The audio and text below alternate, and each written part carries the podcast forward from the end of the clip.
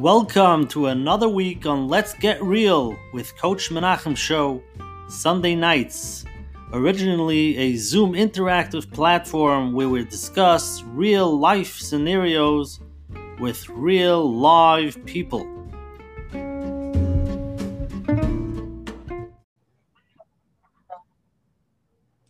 Hi, everybody. Welcome to tonight's amazing program. Tonight is sheer number 62 with the Let's Get Real program with Coach Menachem Bernfeld. We welcome you all back. Tonight's going to be a really exciting program, and I'm looking forward. Again, I want to first start off always thanking all the people that come on every week um, for helping the platform really grow and explode. All the people that post it on their statuses, on their WhatsApp, and they email it around and they let people know about it. We really appreciate it. And as I always say, try to come on every week if you can to let people know about it. It's every Sunday night, 10 o'clock at this, this Zoom ID. For those who are watching the replay of this on YouTube, please click on the subscribe button to Coach Menachem's channel and hit the like button. Like I always say every week, so me and Menachem can make millions of dollars on the program. We really appreciate it. I'd like to thank all our advertising sponsors for promoting us, the Lakewood Scoop over here in Lakewood. Special thank you to Robbie and Yanit Chazak. For Chazak always is behind the program, always helps us get amazing speakers. Really thank you, Robbie. We love you. And a special thank you to Chayla Kaufman and Shmuel Summer from JCN for always promoting us on all the Jewish platforms. We really appreciate it. Again, for anybody who's the first time here tonight, um, it's every Sunday night at 10 o'clock on the Zoom ID. We have different rabbanim, different therapists, different topics, and it's amazing. Next week, 7 Eleven, we're going to have, again, for round two, Shalom Atcher Bashkin is going to be discussing Emunah Bitachon, as he usually does, in today's crazy times. Um, and, you know, it's right before Tisha B'Av, so he's going to tell us exactly when Mashiach comes, what to do. So we have to be there next week, so we should really have the exact uh, Mahalach down pat. It should be an amazing program please come. Um, he had a whole year to prepare for it, so it's going to be an amazing show.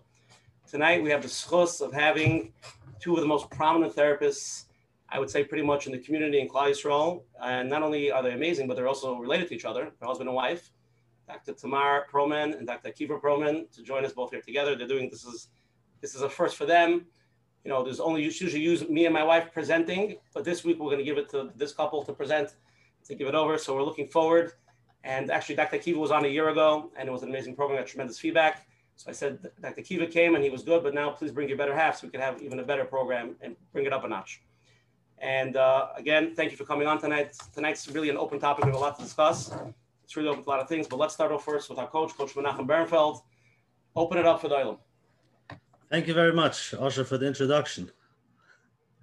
Welcome, everyone, to Let's Get Real with Coach Menachem. Baruch Hashem, we're up to a number 62, and Hashem should help us continue to help Klal Yisrael. Last time we sat with Dr. Akiva on the show, it was pretty vulnerable. It was a vulnerable experience, and it was the the impact was tremendous. There's there's something to it when somebody can open up and be vulnerable. People feel they can relate. They, they there's something that they can listen to and then it's it's easier for them to apply it versus when you hear it from a Rosh Yeshiva, from a Rebbe, from from somebody up there when you're, you're listening to the concepts, but you feel like they're up there, or even a therapist.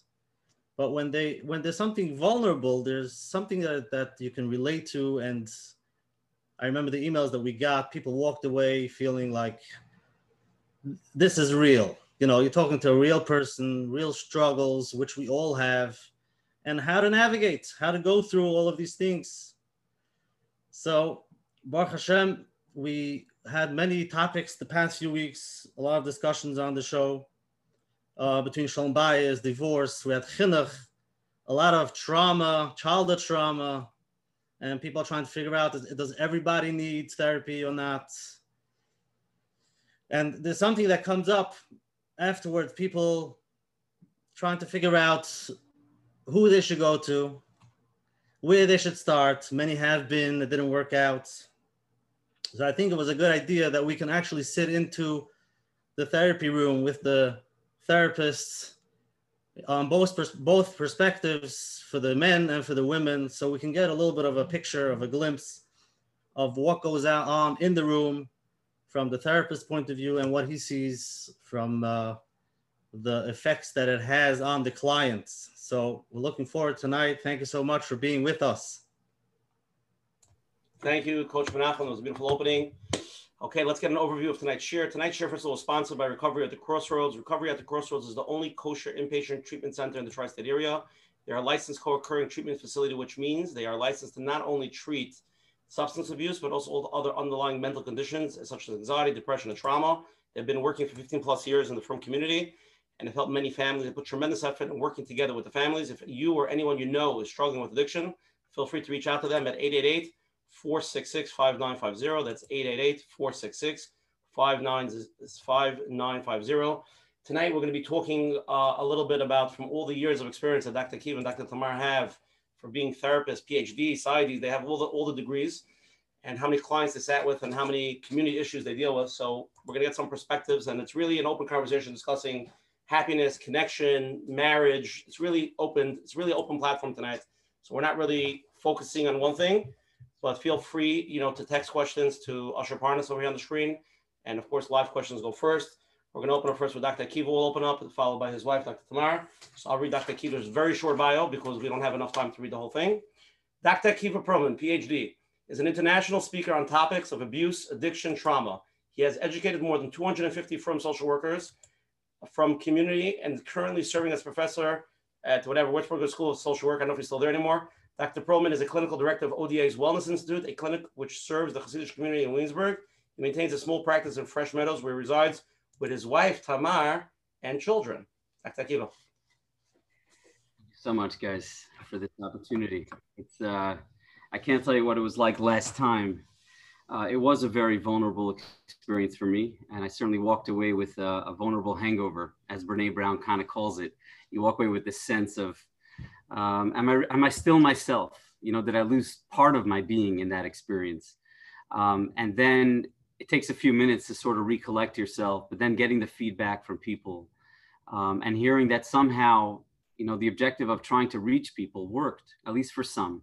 Um, I still believe that my, my favorite comment, it's always interesting that when you, you do something and it has some form of meaning, and there's that one comment um, that you notice more so than anything else, was I was being very vulnerable. I was talking about myself as opposed to speaking about other people, and maybe tonight as well, just a little bit.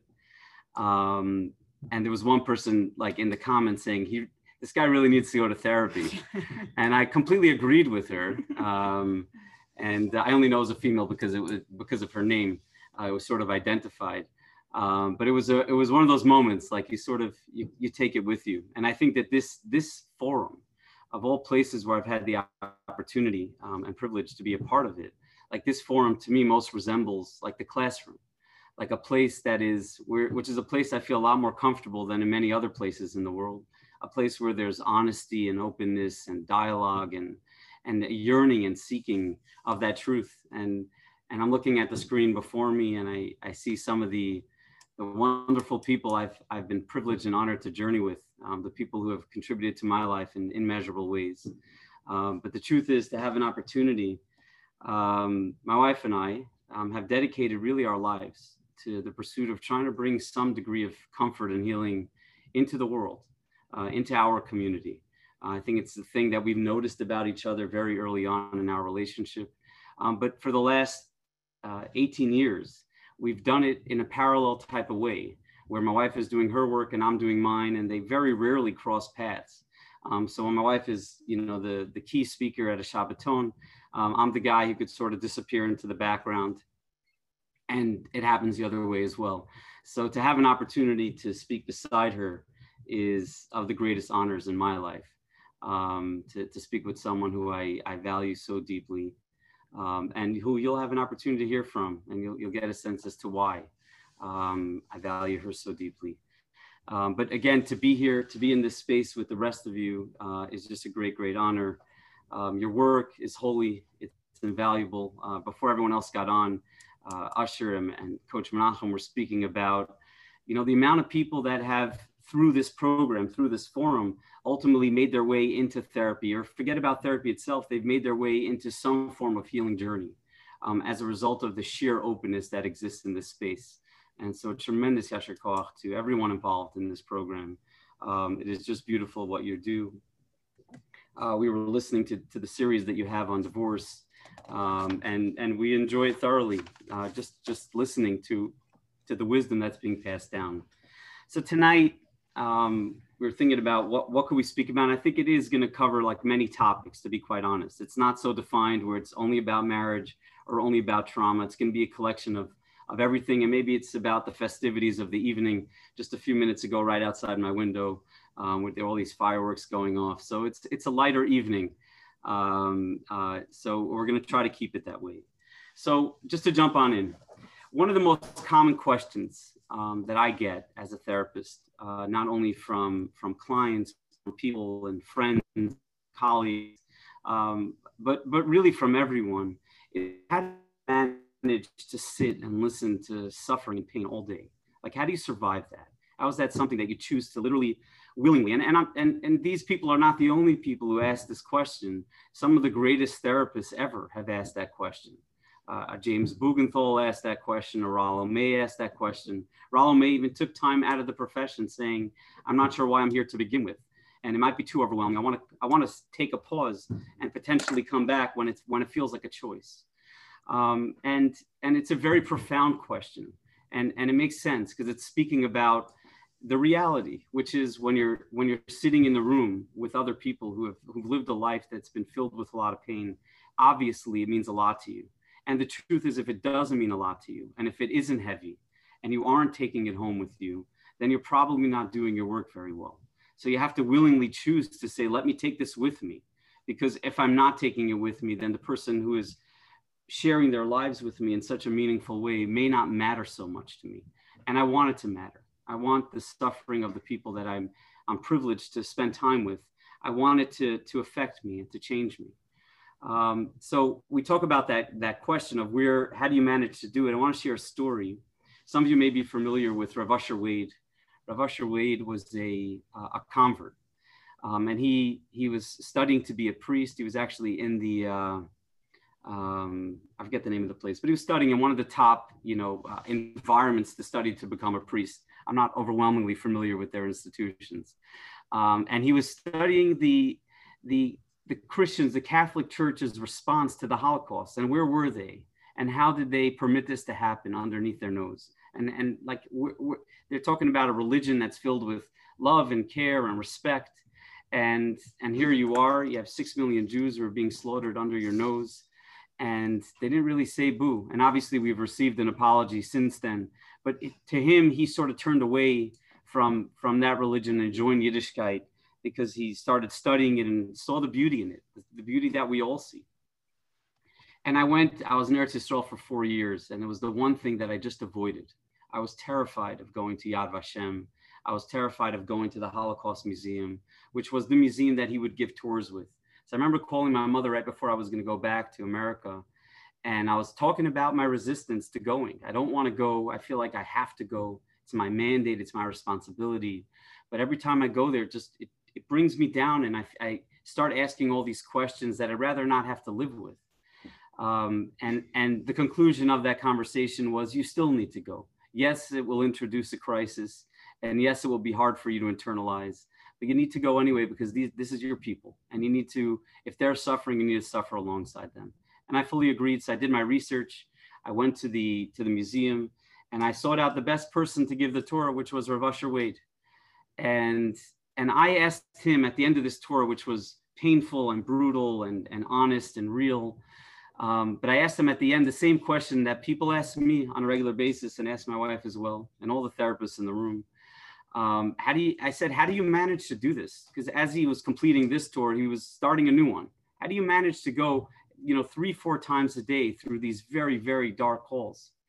And he turned to me and he said, with like a very wise smile, and he said, if you've noticed, as we were making our way through the museum, everyone that I was taking on this tour was looking back at the past. They were looking at the exhibits. They were observing what happened in the past.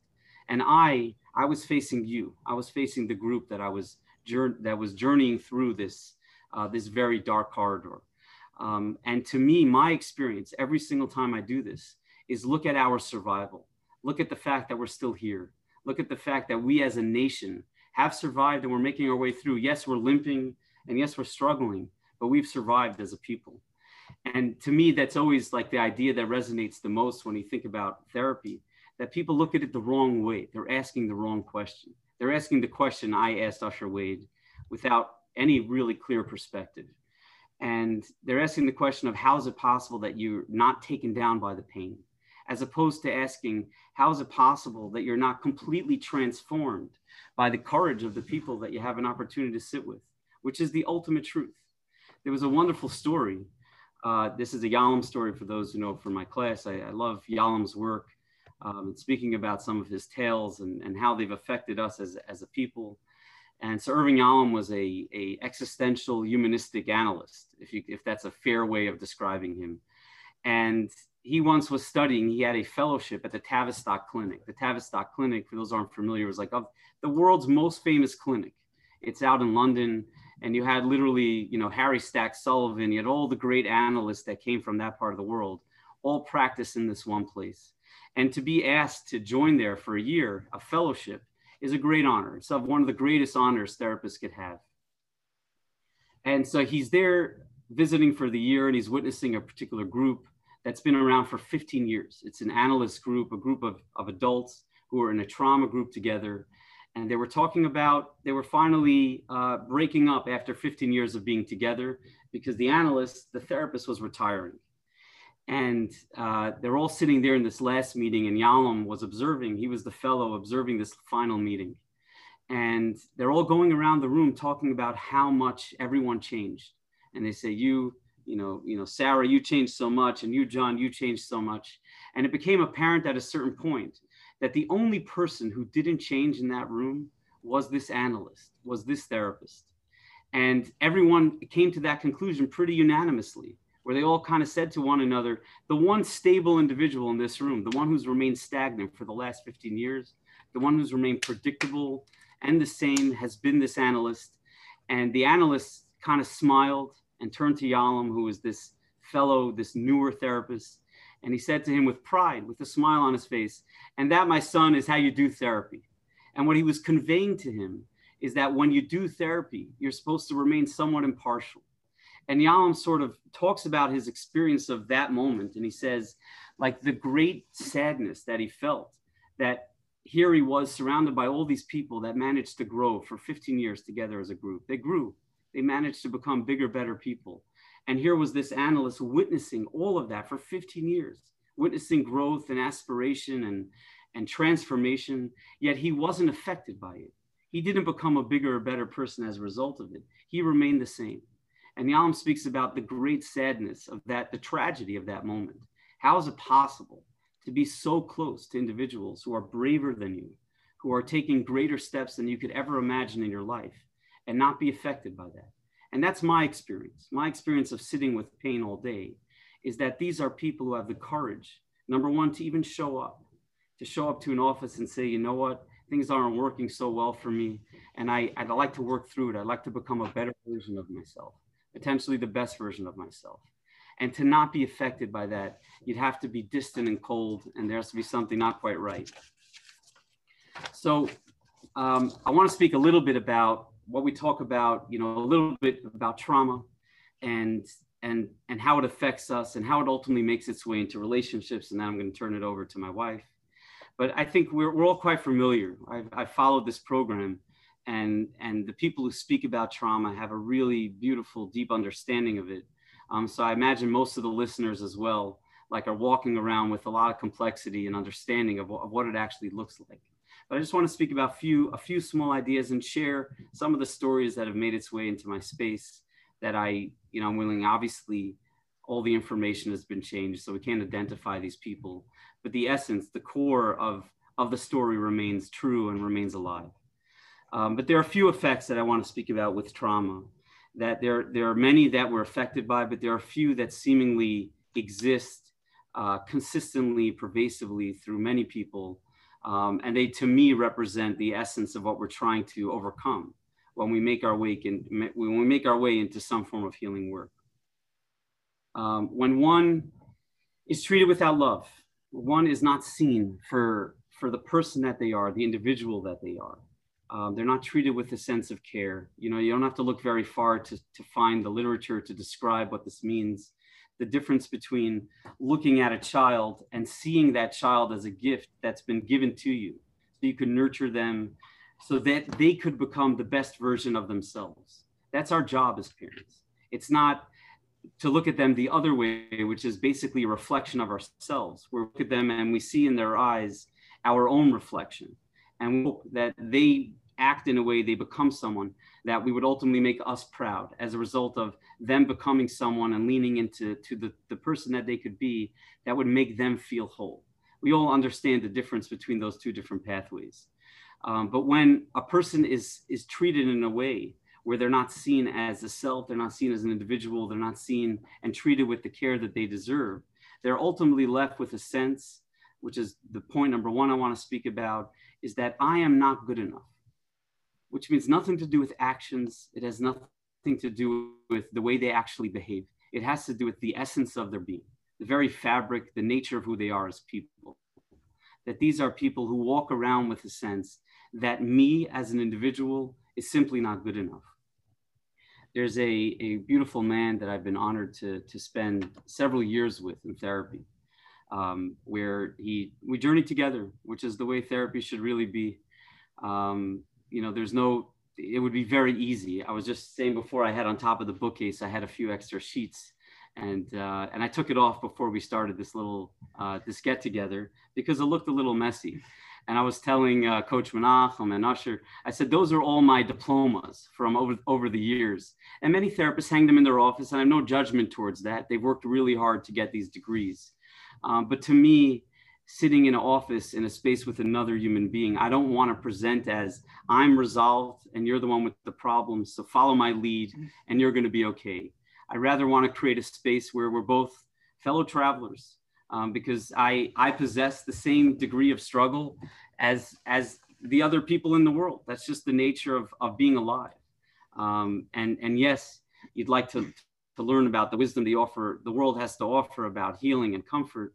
But at the core, at the essence, human beings, we're fragile, we're, we're limited, we struggle. And all we could do is try to find people that we could share that struggle with, that we could be alive with them so we're no longer alone in our own you know little world so there was this one this one client that comes to mind um, who comes from a prominent rabbinic family and was very much raised by the needs i don't think they were very fully resolved his parents um, that he they really needed their children to be very put together and i think there is a demand um, i could share many stories that we have had where you kind of walk into a certain environment and you're the professionals so there's an added demand that you place upon your children for them to act really resolved and everything is okay, which is unfair. It's unfair of us that that's the demand that we place on them when we work on it. We, we try our best to permit them to simply be as, as human beings, as children, as kids.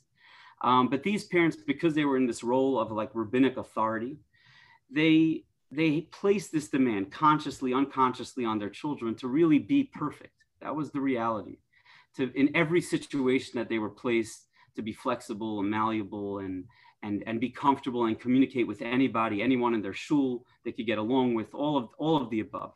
Um, which is something that when we think about it, we take a step back to place such a demand on a child is not quite right uh, because it doesn't permit them to actually live their childhood.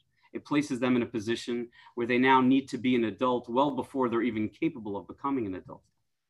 And that was what he ultimately lived with. Um, and he needed to forsake his basic needs, his basic child desires, in order to satisfy the demands that his parents placed upon him. And ultimately, what he lives with today as an adult is someone who does not accept and lean into himself. He's someone who implicitly, the same way he was rejected by others, especially the primary people in his life, he was never really given a chance to be seen as an individual. Then he, in turn, does the same to himself.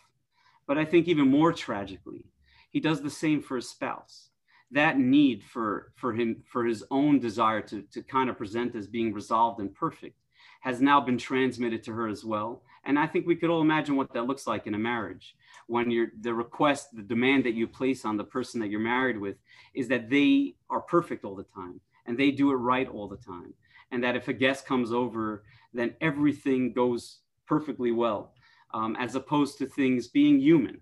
Um, and that's and that to me comes from the very essential react like the result of of not being treated with care and respect where a person is sort of left with a sense of in my in my deepest place i'm not good enough for even myself.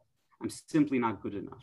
So the, the their role the response to that is let me act good enough. Let me pretend like i'm good enough. Let me falsify my existence because at least then people are going to like me. At least then people are going to respond to me positively and that will for the moment make me feel whole. For the moment it'll make me feel alive. And that is of the most painful experiences we have because it's a sheer rejection of humanity. Um, I don't want to take too much time. There's another idea, and there's just three that I wanted to focus on. That number two, I will never be loved if I were truly known. Now, hold on to that. Think about it for a second. You know, to live with to live with a feeling, an overall sense that if the other person, that any person I'm in a relationship with, especially close relationships, if this person truly knew who I was as a human being, they would outright reject me. Um, which is a feeling that almost every individual I've worked with who really suffers with any form of trauma or rejection, they actually live with that sense that I cannot be really known to this individual because I will ultimately be rejected. Um, there was a, a, case recently that we were working with at the clinic, the uh, ODA, the Wellness Center, the Wellness Institute, where there was a man, a very tender, gentle soul, um, in his early 40s. And he has a family, he's working, he's, he's got a, a wonderful job that he has, and he's a, he's, a, he's a great member of our society, very connected to Hashem. He's, he's a beautiful person. And in his childhood, he had uh, several instances, several events um, of sexual abuse that he experienced by an older Bachler in his yeshiva. And he carried that secret, he carried the weight of that aside from the pain of it for years. And as he made his way into therapy, it was recommended at a certain point that why not share this experience with your spouse? Let her know about your life. Let her know about who you are and what your experience is. Um, and his initial reaction to that was, Are you crazy? You know, and that's actually when they called me into the session. He actually requested, he said, Can we, can we speak to, to, to Akiva Perlman and, and let's, let's, let's, let's see what he says about it. I walk into the room and I'm like, Absolutely the greatest gift you could give yourself. Forget about your wife. Forget about the rest of your life. The greatest gift you could give to yourself is the gift of freedom, where you no longer need to live a falsified existence, one that is filled with silence and shame, but rather you can now be free. See what it's like.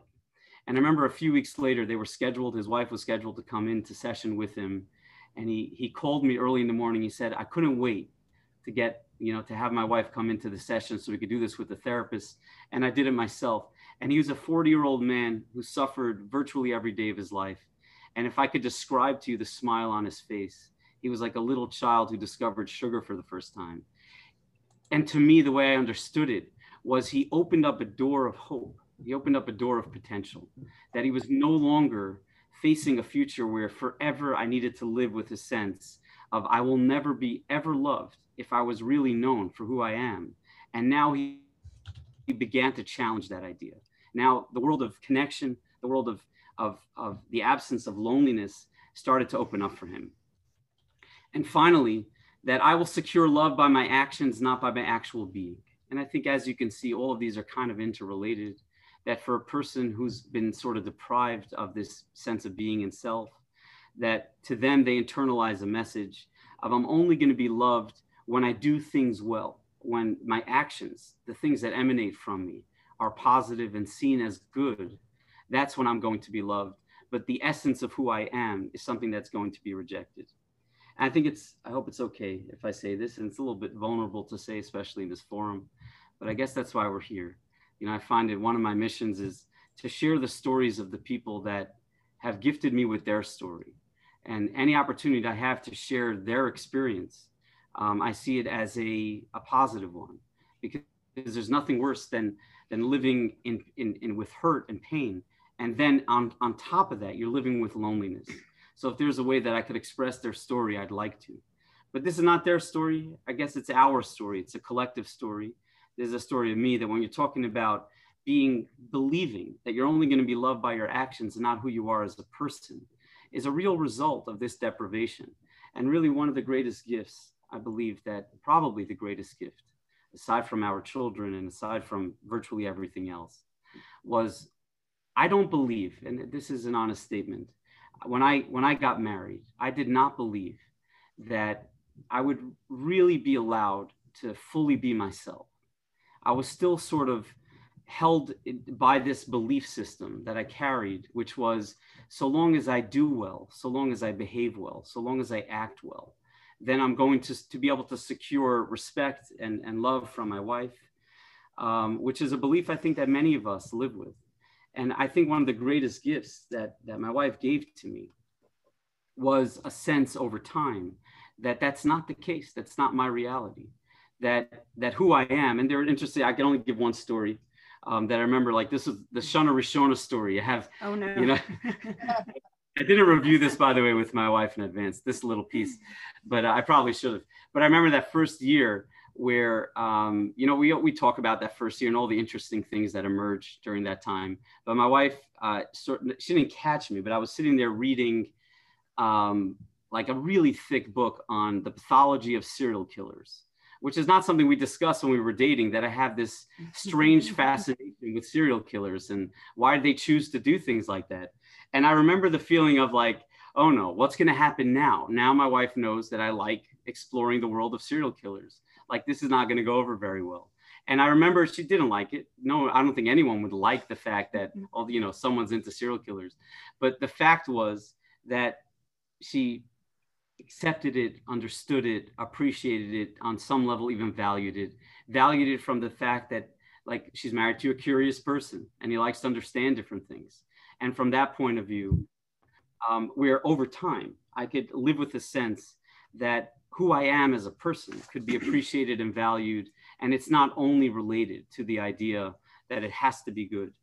Um, and I think all of this kind of boils down to the difference between bad behavior and bad person where most most of us people who've been raised with a sense of comfort and and and clarity they could walk around with a sense of i feel like a decent person. I do bad things but i feel like a decent person.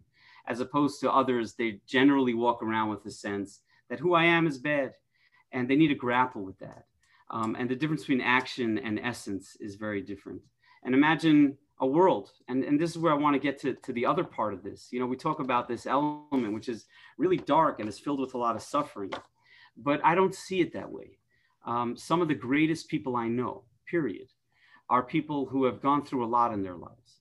Some of the i, I would imagine when we, we if we were all open enough to say let me talk about our own stories some of our personal greatness doesn't come from you know the things that we were born with that were strengths but rather the things that were fractured and a little bit broken.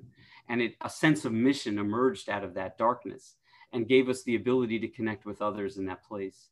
Um, there's a very common idea called it the wounded healer when it comes to therapists basically suggesting that therapists become therapists not not out of absolute strength but because of a transformation of that pain into freedom um, where they're emerging as people who are uh, looking for, for freedom.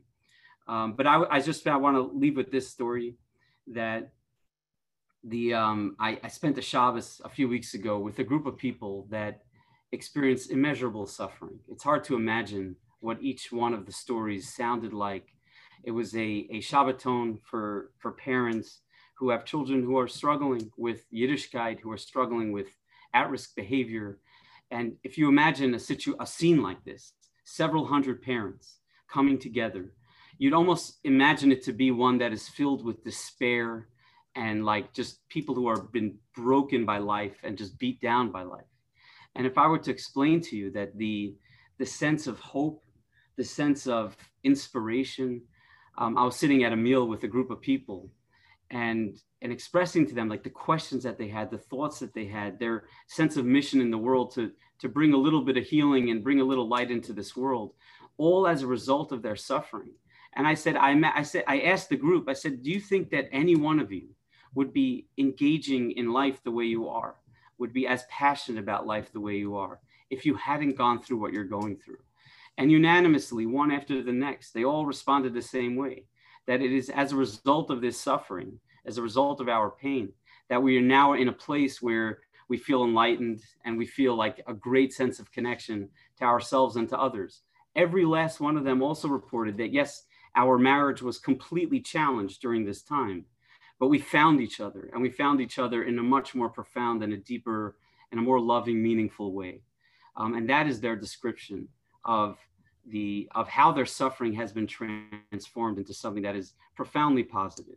And when we look at people who have made a significant difference in the world, that have brought healing into the world, almost always those individuals are people who arrived at that place not because they simply woke up one day and said, I want to share my goodness with everybody else, but rather they came from a much different background. And they're saying, I, will, I understand this and I have something to share and I'd like to give it over to everybody else. And healing, in essence, comes from suffering. So when we talk about connection and coming closer to one another, uh, the fact that we've been through things in our lives often provides a great vehicle to to express ourselves in a much more connected way. So now I want to turn it over to the to my wife. I'm gonna I'm gonna I'm gonna read her bio if that's first. Okay. Kiva, that was a beautiful opening. Thank you for keeping it under 10 minutes. I really appreciate it. And it was great. And I just want to say Gedalia is here from Kesher Nafshi, which is an organization which we were there together for Shabbos. Yes. Um, I know as much as you try to like really give that over, it's really hard to give over in words what what the feeling is with those people. It's a different it's a different level, and um, if anybody is experiencing going through anything, please reach out to Kesher Nafshi. Gedalia Miller is a tzaddik. We love him. He's there. And um, let's read Dr. Tamar Perlman Saidi's bio. Dr. Tamar Perlman is a licensed clinical uh, psychologist who's been working primarily with women and couples framed within the Torah text and Hashkafa. Dr. Perlman also lectures on various topics, including attachment and child raising, marriage and emotional regulation, and self-actualization. She also runs topic-focused series such as Enhanced Marriage, Mindful Dating, and Emotional Regulation. These groups provided women with support and perspective on issues related to relationships and dealing with internal external stressors. Dr. Perlman also teaches Kalas as an opportunity to connect and give up a spiritual and psychological viewpoint on marriage, spirituality, and intellectually curious, but not observant woman as well. I just want to say one thing before she starts. Dr. Tamar does not usually speak to men, but she gracefully, after being asked multiple times, decides she will open the forum. So, Dr. Tamar, the floor is yours. Thank you very much. It's such an opportunity to give over, like my husband said, from the from the stories and from the experiences that we've had, and to be able to to share it in such a beautiful form. For sure, whatever happens here in this form would not have happened without it. So something new is happening there, and that is it's powerful to be part, and it's humbling to be part of thatness. And I think the all the people behind the scenes and on the scenes to to um, uh, have created this possibility, and it is, like you had said, um, a, a real honor to present alongside my husband. And I just want to tell you that sometimes when my husband starts to say a, like something about a, at a Shabbos table and and one of the kids will ask who who is that? Who is who is that? And then another kid will say oh it's another beautiful man. So what my husband says he really means he actually really loves the people he works with and i understand it because so do i i really do love the people i get to work with i was actually thinking about when you were saying that um, the opportunity of being able to share yourself and be known to the other in a marriage. And I was wondering if people may have thought in the room, well, you have to get lucky for that. You know, you have to get lucky and marry the right person for that, right? And it happens to be that this was what I did my dissertation on when I was in grad school. Um, the question was what contributes to marital satisfaction. You know, it had all these little details, X amount of years after marriage with this many kids, only because you have, that's what you have to do with research. It has to be directive in order for it to, um, to be practical and real. And that was one of my questions is those that had a higher level of happiness, is it because they felt that they were lucky with who they married? Or is it because they feel that they had something to do with what's happening in their relationship? And the answer, which almost is counterintuitive, but if you really think about it, is actually what makes sense, is that those that had a higher level of marital satisfaction were those that believed that they had something to do with it. that they actually are the ones that have an impact on that marriage, not that they just got lucky with who they married. That is basically the main point of what the, the main angle, you know, the main angle of what I wanted to bring bring in today. I work only with women and couples. And what I find is when a woman comes into the office and she sits in front of me, sometimes there is a pain that she wants healing from, some relief that she's seeking. But most of the time, the, the basic language is how do I do what I'm already doing better? I feel stuck.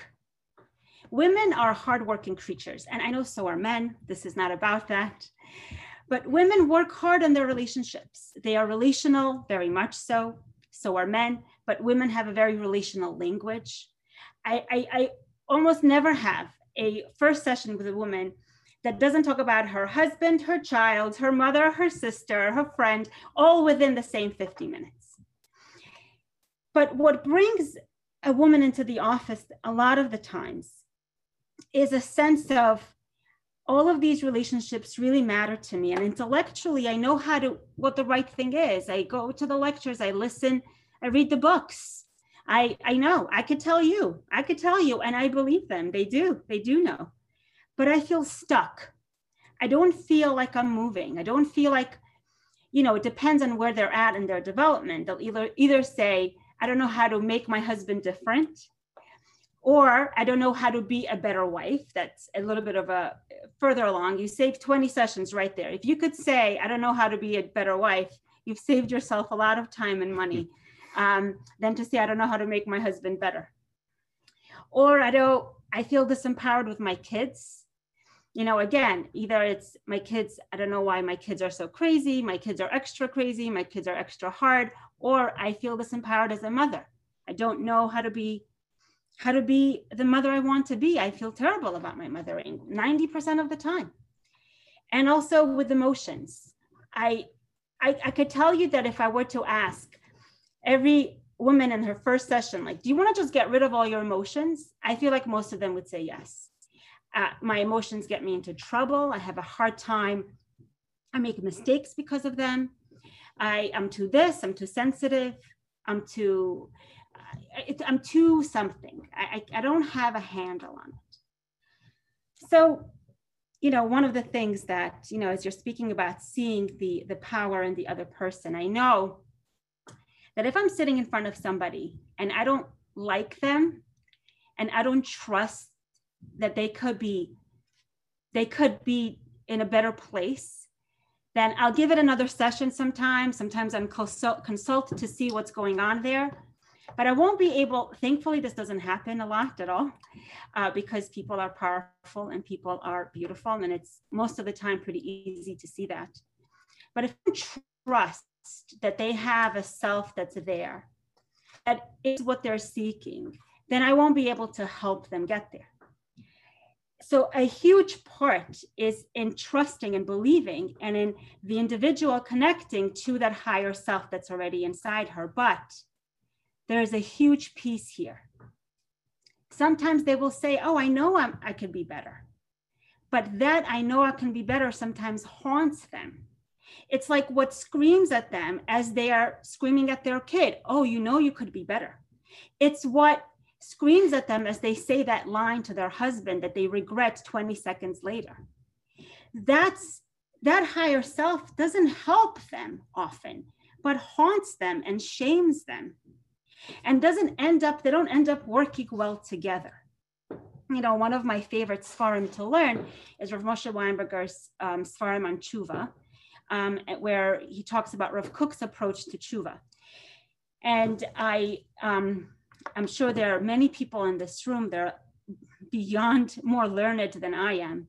But if I may quote, uh, if I may just reference a piece that part of what I understand as Rav Kook's approach to tshuva is recognizing every tiny movement that you make as a person, recognizing and stopping, there is a pause that he talks about, and internalizing that change, and then moving on to the next step.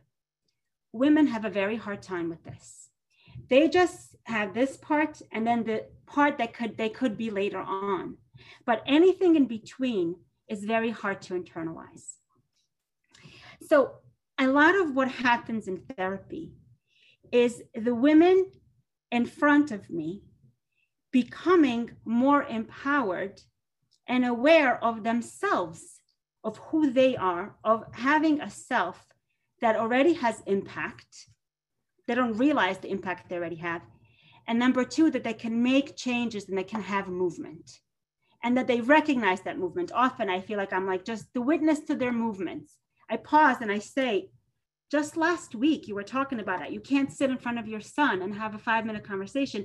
You took him out to dinner and you sat together with him for an hour. And it's like, oh, but that's nothing. Again, that's that voice that's like, oh, you could do better than that. You could, you should do this every week with him. But it's like I end up being that witness of like, that is something, let's pause, let's internalize. So it's almost this emergence of the self where they stop talking about everybody else and how they're victim to their adolescent child and they're victim to their not listening husband. And they become a self, and I, a self that is a growing self, a self that has impact already. I remember in one of like it's sometimes those last three seconds of a session, you know, uh, when one of my clients was just saying, Can you just quickly give me a referral for my son? You know, this and this. Like as she's walking out, I know you already got buzzed in by not by your next client. And and then I, you know, a lot of times in those moments it's hard to decide what to do. But I said, Why don't you talk to him this week till we think about a referral? And she said, What do you mean? I said, you know, in the five minutes that you can give him as a mother are a lot more powerful many times you know, there are exceptions, than the 20 hours that he can get from any therapist. And I remember she just paused and she was just crying on her way out. And she says, like, oh, I have impact. I I'm a mother. What I do has an impact. So I would say that a lot of the a lot of the movement towards happiness with the women and the couples that I work with is in women developing a relationship with themselves and having more of a self in the room. And the more of a, and of course, you need support to do this. You need support because having a self um, and changing that self hurts because change hurts, even change. Rebbetzin Heller Gottlieb, who is my teacher, um, she always says, even good change hurts because shedding parts of us that belong to us that even we don't want anymore, it hurts to shed them. So, of course, you need support and you need love, you need affirmation, but um, you need a self. And it's this emergence of growing into a self and learning how to be alone and learning how to be a person that helps the women eventually be better in relationships and have better connections. The more you know how to be alone, the less lonely you will be. The more you know and you're not afraid of being with yourself, the better you'll be for the other. If you can't ever be with your own self, how are you ever going to be there for your spouse? If you, you know, as a mother, beginning of mothering is complete attachment, you're completely enough for the baby. You, you have to do nothing other than your baby just needs you as a mother, basically. You are enough. But as your child grows, you become less and less enough and you feel less and less enough and the separation becomes you know moves from physical to emotional to spiritual. There's more and more tzimtzum that the person has to do to create room for the other to grow. That hurts. If you don't have a self that can soothe the self that can stand on your own feet you will use your child to soothe the hurt of your separation. And you will limit the way that your child can grow. So it is this, it is this um, connection to self and emergence of self that cre- that makes you able to create connections and have happiness. And one piece I just want to end with um, is that, like you were saying, this is something that you know people say time heals. And I think obviously to some degree time does heal. There's the Shiva process and the mourning process that there is in in um, in the Torah, and but time doesn't it's not only time that heals you know it's sometimes if you're angry and you know they say take five minutes but you can come back after those five minutes if you don't use them correctly and be angrier. If you indulge in your angry thoughts and i can't believe he did this and his mother and this then you will come back angrier. It's you need to seek this healing. You need to seek, seek this these connections this growth this shedding of parts that are in the way of you and your children you and your spouse you and happiness and it could be very daunting. You could say, like, I really don't feel like I can get there. I remember when I started trauma work, I was extremely afraid to do it.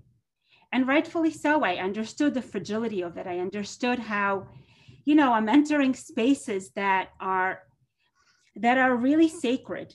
And if I mess up, it's like a real first of all loss of opportunity and I could create more hurt. It's I'm just a person. I I was very afraid, very afraid. And um, I remember we were sitting outside on these two folding chairs with Rebbetzin Heller at the time, Rebbetzin Gottlieb right now. And I told this to Rebbetzin Heller. I said, Rebbetzin Heller, I feel very small. I feel very small to do this trauma work.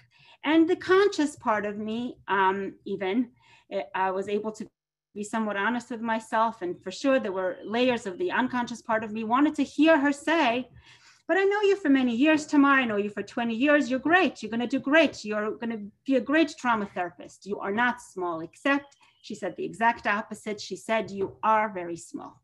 You're just the size you need to be in order to do this work. The minute you start to think that this is about you, is the time that you take a step back. And that has been the lens that has taught me how to has grounded me in how to do work, I can tell you that it doesn't make sense a lot of times why the healing happens. Someone can come in and they are a victim.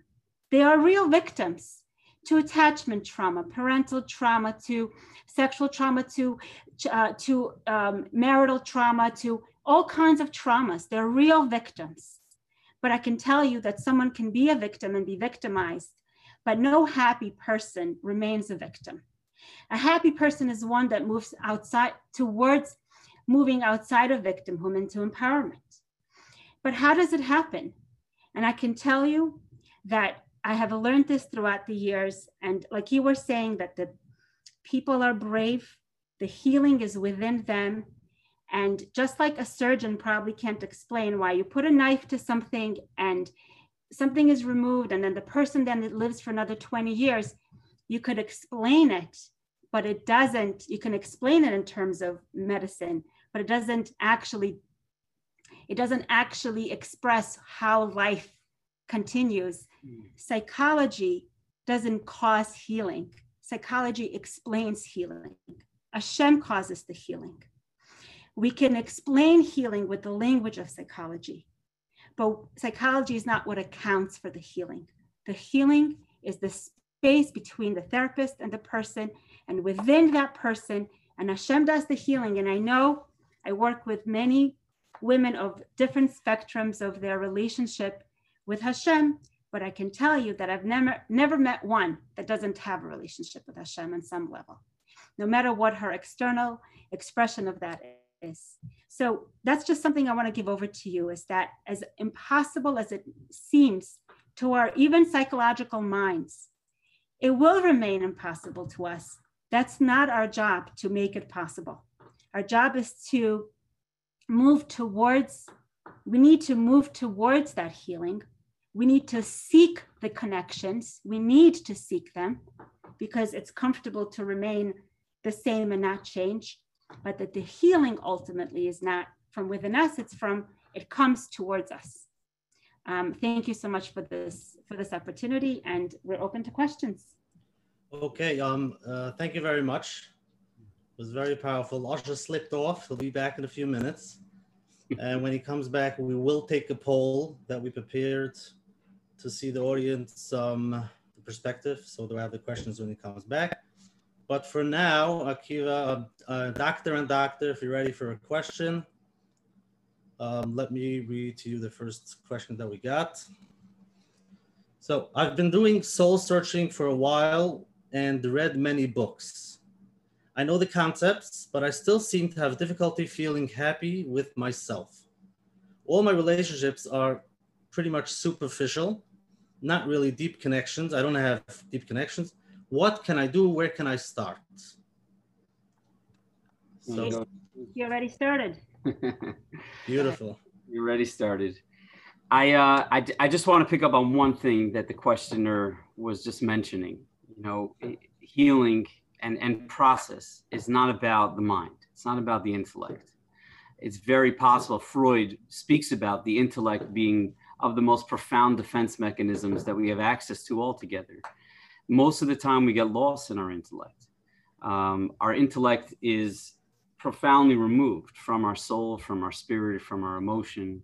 And when you start attempting to approach healing from an intellectual perspective, which is through knowledge, and let me, if I only figure this out, if I only somehow discover the thing, you know, there was a, a wonderful, uh, an analyst in New York, her name was Lillian Rubin, she wrote a wonderful book uh, called The Man with a Beautiful Voice. She wrote several books, but this one book I really appreciated of hers and and she was speaking about the the experience of healing.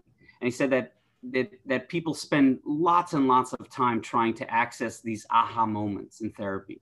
And i know for myself i was showing my class the other day like remembering the first time that a client cried in my office and how like i was in i was in the moment and i was with this individual and i cried alongside this individual um, but I'm, there was another part of me that was far removed from the room, which was super, super excited by the fact that someone was crying in my office. I was like, I can't believe this is happening. Like you kind of you see this, you know, this is what they talk about that there's this powerful emotional moment that's taking place in this space. Um, but when we talk about like the emotions of therapy, healing doesn't come from the mind. Healing comes from connection with others by attempting to resolve some of the disconnect that we've that have that's emerged as a result of the pain that we've experienced. Um, so books are wonderful, and I'd keep reading them. But the follow-up statement of I know what's going on, but all my relationships are superficial. Um, the healing will come from elevating those relationships from a superficial level to a meaningful level. And that requires vulnerability, that requires honesty, that requires risk. And we can never forget the fact that the definition of vulnerability, it, it, it includes risk. It's not vulnerable if it's safe. It's not vulnerable if you can't get hurt. And what it sounds like in this question is here's an individual who is looking for healing and connection, all the while remaining very safe. And the only way to do this work is to abandon our safety and to take a leap of faith into the unknown with the hope and, and again, I wouldn't recommend doing this if you don't really trust the individual that you're doing it with, but with the hope that the other will hold us and contain us, and the presence of Hashem and the grace of Hashem will make its way into that space so we could begin to heal. But it doesn't come from the mind, it comes from a different part of our being, and that requires a great, great deal of risk. Um, just, which, to, just to make it more practical, you're saying the person should close the books, enough information, now, right. now, what should he do? Where, like baby steps. Where, well, where one, should he start? Well, if you could imagine for a moment um, a superficial relationship, what does that really mean? It means that I'm present in the room and I'm talking to another person and they're responding to me, but I'm not speaking to them from a meaningful part of myself. I'm speaking to them from what I believe to be the part that they would like to hear, that they would like to receive about me and we're sort of playing all these games with what does this person really want? And if we like them we want to satisfy them. So instead of doing that take a moment. Uh, jordan peterson when he's, he was discussing this idea he's a bit of a controversial psychologist says some wonderful things some other things a little off the beaten path. But he was speaking about this notion called congruence which means like a sense of alignment with oneself. And he was saying that that the to take a moment, if we were to all do this exercise with ourselves, that to take a pause before we actually open our mouths and respond to something and really ask ourselves, how do I actually feel in this moment? Not how do I really believe I'm supposed to say what other people would like me to say in this moment, but how do I actually feel about myself? And that's an authentic space. Each one of us have that space within us. If this person were to start communicating from that place to the other, they stand a chance at actual actually experiencing connection as opposed to this very superficial sense of being. Um, so share yourself, your genuine self, not the the the fraudulent self that you've created over time in order to feel more comfortable with your being. And it could be a piece of it. It doesn't have to be your full self. You know, vulnerability can be in steps. You know, it needs to be some movement beyond that superficial, but it doesn't have to be completely. You know, you could just take a step towards the vulnerability, just a bit more, like pick up the phone and call your daughter and ask her about like a real question like oh who's your favorite who's your what's your favorite class? Or share a story about something that happened to you in the past. Um, you know it's you know like it has to come from that place of ruach you right. know the the neshama the nefesh and the ruach is where the change is where that's where the emotions are. Change can only occur if we go through a space of ruach and it could be a step right yes it doesn't have to be fully yeah, and, right. and it does come with some caution. Like we right. need to be cautious. I had a right. client, he said to me, he said, the worst recommendation you ever gave to me was to be vulnerable with my spouse. Yeah. And this guy was right. He was right. And I was wrong. I was wrong because he was not yet in a place within his relationship where he knew how to be vulnerable and he knew how to receive what the reaction might be if it wasn't perfect in his own mind. Um, so he dove into something that he was not yet ready to, to do. And I didn't prevent him from doing that. I didn't give him that, that very wise degree of warning, which is if you're going to attempt to connect with people when you've been disconnected for so many years, take it slow. Don't just jump in. You're going to get hurt. Okay, I'm back. Everybody hears me? Malcolm, we're good? Yep. Okay, let's take the poll, and then we have a bunch of questions. Let me just tell you, a lot of questions came in, a lot about marriage and dating, and a lot of questions and trauma and stuff. So deal with that. We have a lot of live questions pending. Let's launch a poll just to get everyone warmed up give the promos two minutes to take a drink. Launch it. Okay, everybody, can you see it on your screen. You can answer these two questions just to get a feeling. What do you feel is the most important character trait? The most important character trait in a spouse? A. Vulnerability. B. Honest. C. Compassionate. Or D. Flexible. Choose one of those. Don't worry, we're not going to show it to anybody. Just going to email your therapist right away. And option two Question two, do you think most people suffer from some form of trauma? Yes, no, almost all people have some form of trauma.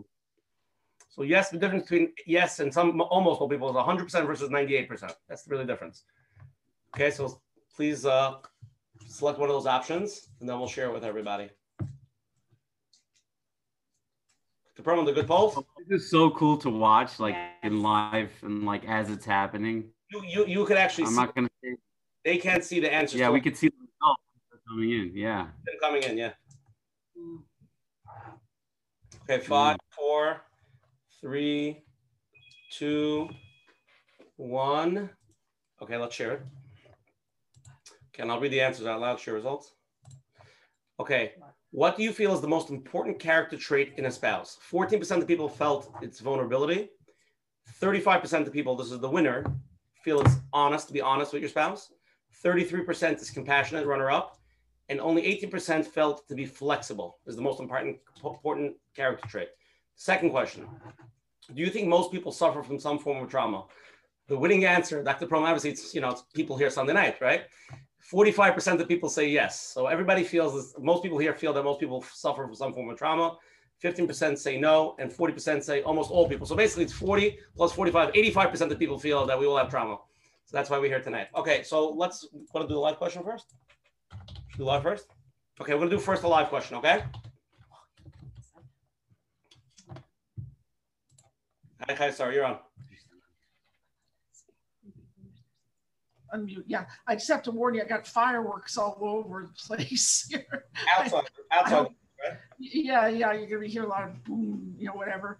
You know, I, I've been listening. I'm just gaining a lot from the the pearl, uh, what they've been saying.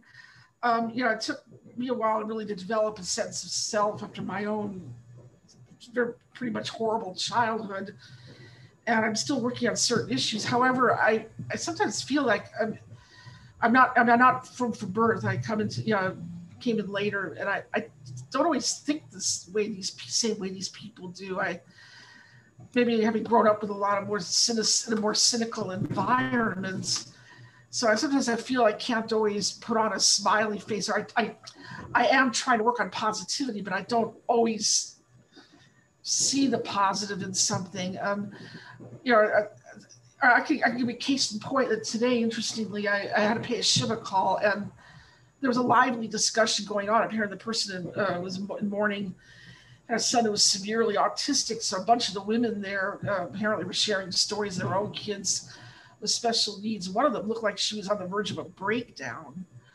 She had a, a son who was violent, and she was trying to find a place for uh, she, a placement for him. And I, and I, I, started talking to her. We really related. Maybe I, I, I am, yeah, maybe I was empathetic, but but I felt that this was the one person that wasn't, I don't say sanguine about life experiences. I admire people for their resiliency and their, you know, their their outlook, but you know, I, I, and I know there are people who have it worse in life than I, but I sometimes feel I, I just can't put on a happy face all the time, or, or you know, the, so people, but their community that's sort of a judgmental that if you're, you know, if you're not sweet, innocent, or sort of come across that way, then you know, then you know, then there's there's something spiritually wrong with you. I, so I, I don't, I, I, I don't know if there are people who do think the same way as I about you know I, I am you know I, well hi Sarah if if yeah uh, it sounds to me yeah. You're very brave for trying to simply be yourself. Um, you're very brave for saying this is really how I experience the world and this is how I see the world. And sometimes it's not always so beautiful and so bright and so filled with with joy there's hardship and, and pain. And it sounds like you have the courage to not run from that and to, to embrace that and be with it and permit yourself to do that. Obviously for for your own sake not for other people's sake but for your own sake. It's always good to try to find the goodness in whatever the world has to offer. The moments of peace the moments of comfort the moments of connection the moments of joy. But it sounds to me and I, I want you to know you're not alone. You're really not alone. There are days where I walk around feeling feeling dark and feeling alone. And that's a part of being alive and that's a part of being a part of this this universe and you're entitled to that. But it's hard to hear that you're hurting in that type of way. And i hope that you continue to pursue comfort uh, and not only choose to stay in a space. And i think there is you know there are elements of choice that exist in this space. I i just want to recommend a book based on what you're saying. It's uh, certainly one of my wife's favorite books. Um, a book called The Choice by uh, Dr. Eger, E G A R, E G A R, E G E R, E G E R, Dr. Edith Eger, um, called The Choice, which I think is something based on your question. I think you'd enjoy that book. And uh, we would love to hear from you after you finish reading it. Mm-hmm. And I want to tell you that in a way, because you didn't have a superficial happy face on, you were able to connect to another person who didn't have a superficial happy face on. And in, in a way, in that place of, of lack of superficiality, in that place of sadness, you found connection, and another person found connection. So, in a sense, that's where the light is in that dark story of yours. There is connection, even in what you shared with us today. Beautiful. Let's go to the next live question. You're on. Uh, hi, Dr. Perlman. I really want to thank you for your introduction. It kind of 75% already answered my question. Basically, I I think even most people in the world have gone through situations either I was taken advantage of, say abused, um, you know, people did things and got away with it. And obviously, these feelings keep on haunting me sometimes, especially when I'm in my very happy moments and it stirs up my happiness and I want to release it, but an inner voice inside me tells me, how could you let this person get away? I mean, how could this person get scot free from what the bad doings that he did? And obviously, I can't take any revenge, both halachically and, you know, circumstances don't allow. And uh, just inside my head wants something negative to happen to those people so I could just feel calmed down. But I know that that's not the healthy approach. And I want to emotionally release myself from these negative feelings so I could just focus on my happy part of myself and, you know, but I don't know how to do it because this voice stops me from doing it. How would you handle with the situation? Wow, it's very brave of you even to speak about. And uh, I want you to know I did not hear a single word of what you said or even syllable that sounded remotely unhealthy to me. You know, I spend my day listening to people that are seeing the world through very unhealthy means. And what you just shared with all of us did not at all sound unhealthy. It sounded like you're still hurting by the fact that there's a person out there that their justice was not served, the possibility that maybe they're hurting somebody else. And it shows up in these moments where you're in a, in a sense of joy and a sense of relief that this part is still there with you. It's still a part of who you are as a person. Um, and I and I know I'm going to say something that's going to be hard to digest. That the one thing I would ask is that you sit with it for a little bit, and then and then feel free to reach out to talk about it further. But this experience that you had defines who you are as a person. And what you're talking about is attempting to shed something that is a defining characteristic of who you are as a human being. Your sensitivities, your sensibilities, your sense of compassion, your sense of justice, which are all beautiful qualities and traits, have emerged from of the darkest places in the world. And the notion or the desire to shed that part of your being, you'd also be losing out on many other parts. Um, so this is instead of trying to run away, possibly lean in and say, teach me something, tell me something about myself, tell me about how I could take my experience and bring it into the world and possibly provide some healing and comfort to another who's lost or or think about the own elements in your own life that have been through some very dark ways um, enhanced by this experience, even though it's a hard thing to sit with this reality. But it's I'm hoping because I didn't hear anything, and I'm I'm listening as carefully as I can. I didn't hear anything that you said that sounded unhealthy. That's something that you needed to shed. You're talking about grieving and loss and mourning, and that's the process. But these are experiences that we don't simply move away from. We don't simply forget. We attempt to integrate.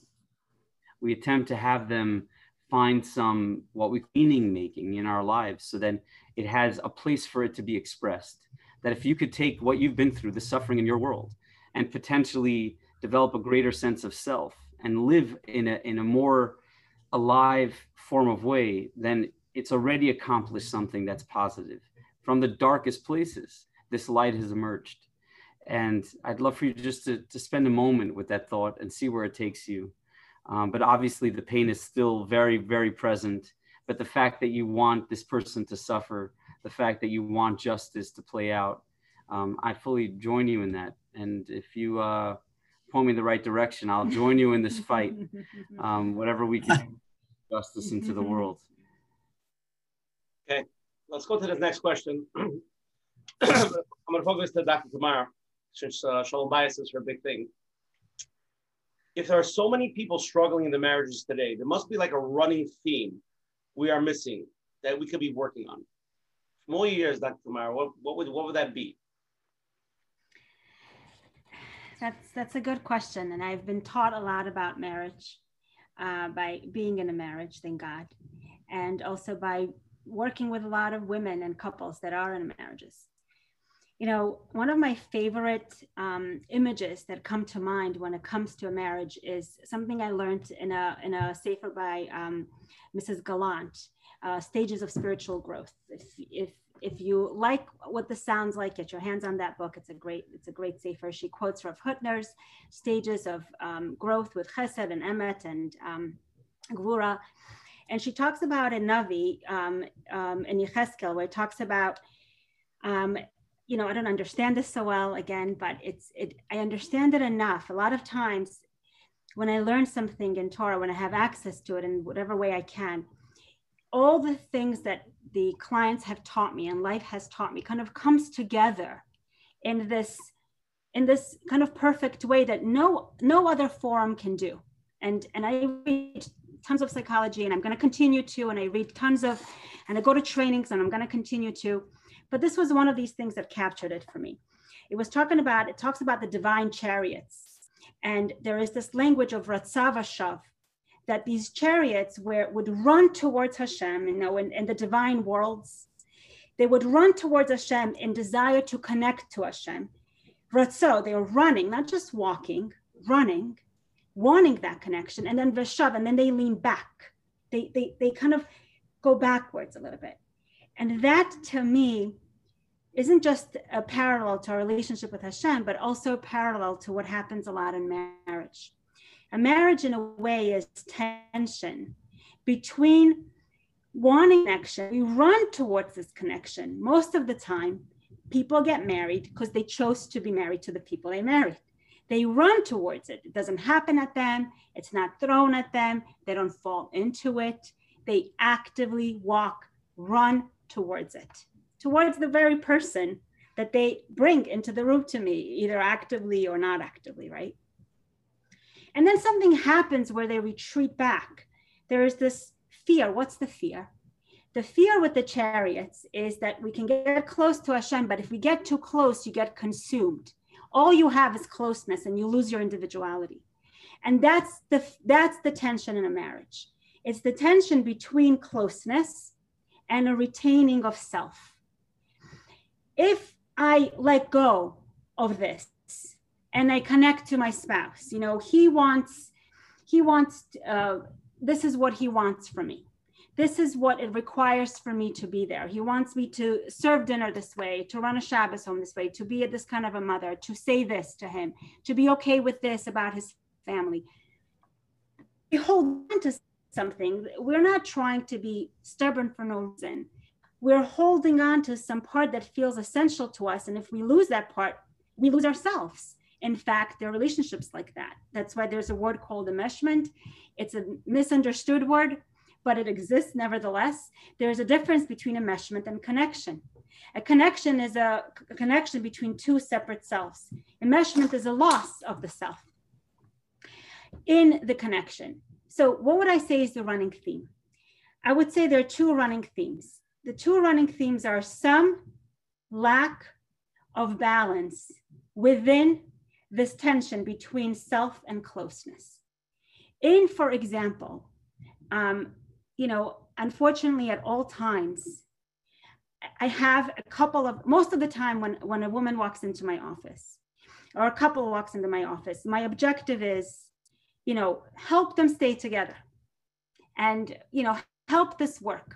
A lot of times, I reach out to Rabbanim about this to help me clarify that.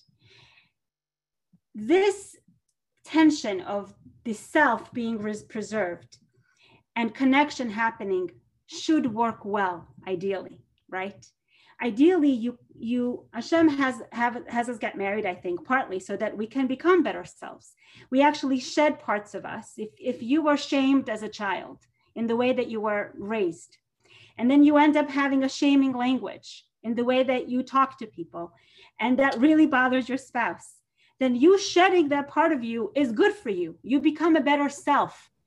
But you would never do this if you weren't married because you wouldn't have to do this uncomfortable work of doing things differently. You shed the shaming part so that you connect better. And the reason that you shed it because you want to connect better, because you love the other and you want connection. But a lot of times what ends up happening is the number one one mistake. This is the most prevalent mistake is that I think people come into a relationship thinking that they don't need to change. They think they come in and they're already, we don't get married at 120, then we'd have like one day to be married. We come in very, very un, unprocessed, unwhole. And we need the marriage to make us more whole.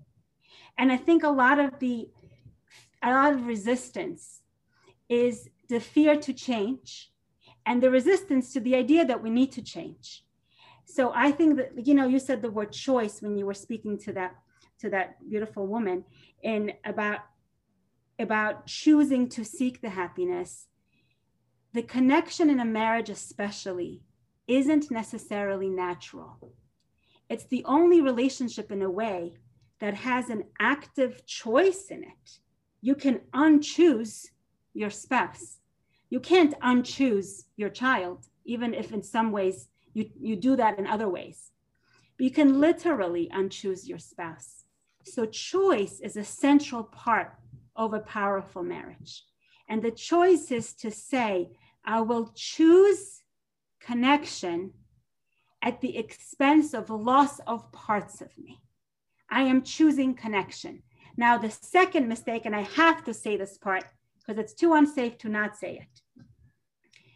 What if the only way you can connect, you have to shed parts of you that will cause you harm or will cause you pain, that will essentially will kind of take away the essence of who you are. Remember, every time I call a Rav and I ask a question, he doesn't just, you know, this happens to me with David Cohen, for example. I called him and I asked him a question where he's given me a heter about a specific issue with a lot of the collars that I work with. So I thought, here he's going to give me another heter. It was a husband that was demanding and a wife that didn't want to didn't want to shed that part of her spiritual self. It was about a spiritual demand and had to do with her emotional and spiritual self. And I asked the Rav, can the Torah be flexible to make this couple have more shalom bayis and Rav David Cohen? He says to me, Dr. Perlman, quote unquote, right? He said, Do you want me to turn the Torah upside down so this husband can continue to abuse his wife? This is what he said to me. He said, You help her get out. Because the way that she is, he's asking for connection, she has to not shed parts of her that are in the way of her better self, but to shed her, to shed her essence, to shed who he is, who she is. So I would say that's the second less common, but also a second theme is when a person doesn't have, like I was talking earlier, a sense of what's essential to her or him and what's not essential, and doesn't know what parts to hold on to and what parts to let go of, and ends up doing that the wrong way and ends up being in a relationship that's rigid and controlling and unfortunately abusive. So I would say those two themes is not choosing connection and therefore not being willing to shed parts of us that we shouldn't have that are in the way of our love and our, our giving and our being better spouses and two not having a sense of what your essence is and enough of a self-love to hold on to it wow Whew. okay let's go to another live question Hi, thank you so much. I wanted to ask two questions. Number one, does a person who went through complex trauma as opposed to single event trauma, do they need therapy in order to heal? Or can they heal on the basis of self-awareness, Musar, Hasidus, the things that you've been speaking of, speaking about? That's question one. And question two, both of you in your presentation use the word pause and the necessity to pause. How can we train ourselves to pause and reflect as opposed to being reactive. Thank you so much. Man. By the way, Dr. Kiva, just to know, uh, our, our, our, our listeners are very learned because we had a whole session on complex trauma. I'm like, I'm waiting for the simple. here. no simple questions. Um, I, uh, okay, I just, first of all, I want to pause for a second um, only because we should. And, and, and let's do that together for a moment. And I think it's uncomfortable, even my suggestion of saying, let's pause for a moment. Um, but I think that if we could do it collectively, then maybe we could demonstrate, but also provide, provide freedom to say it's okay to do such a thing.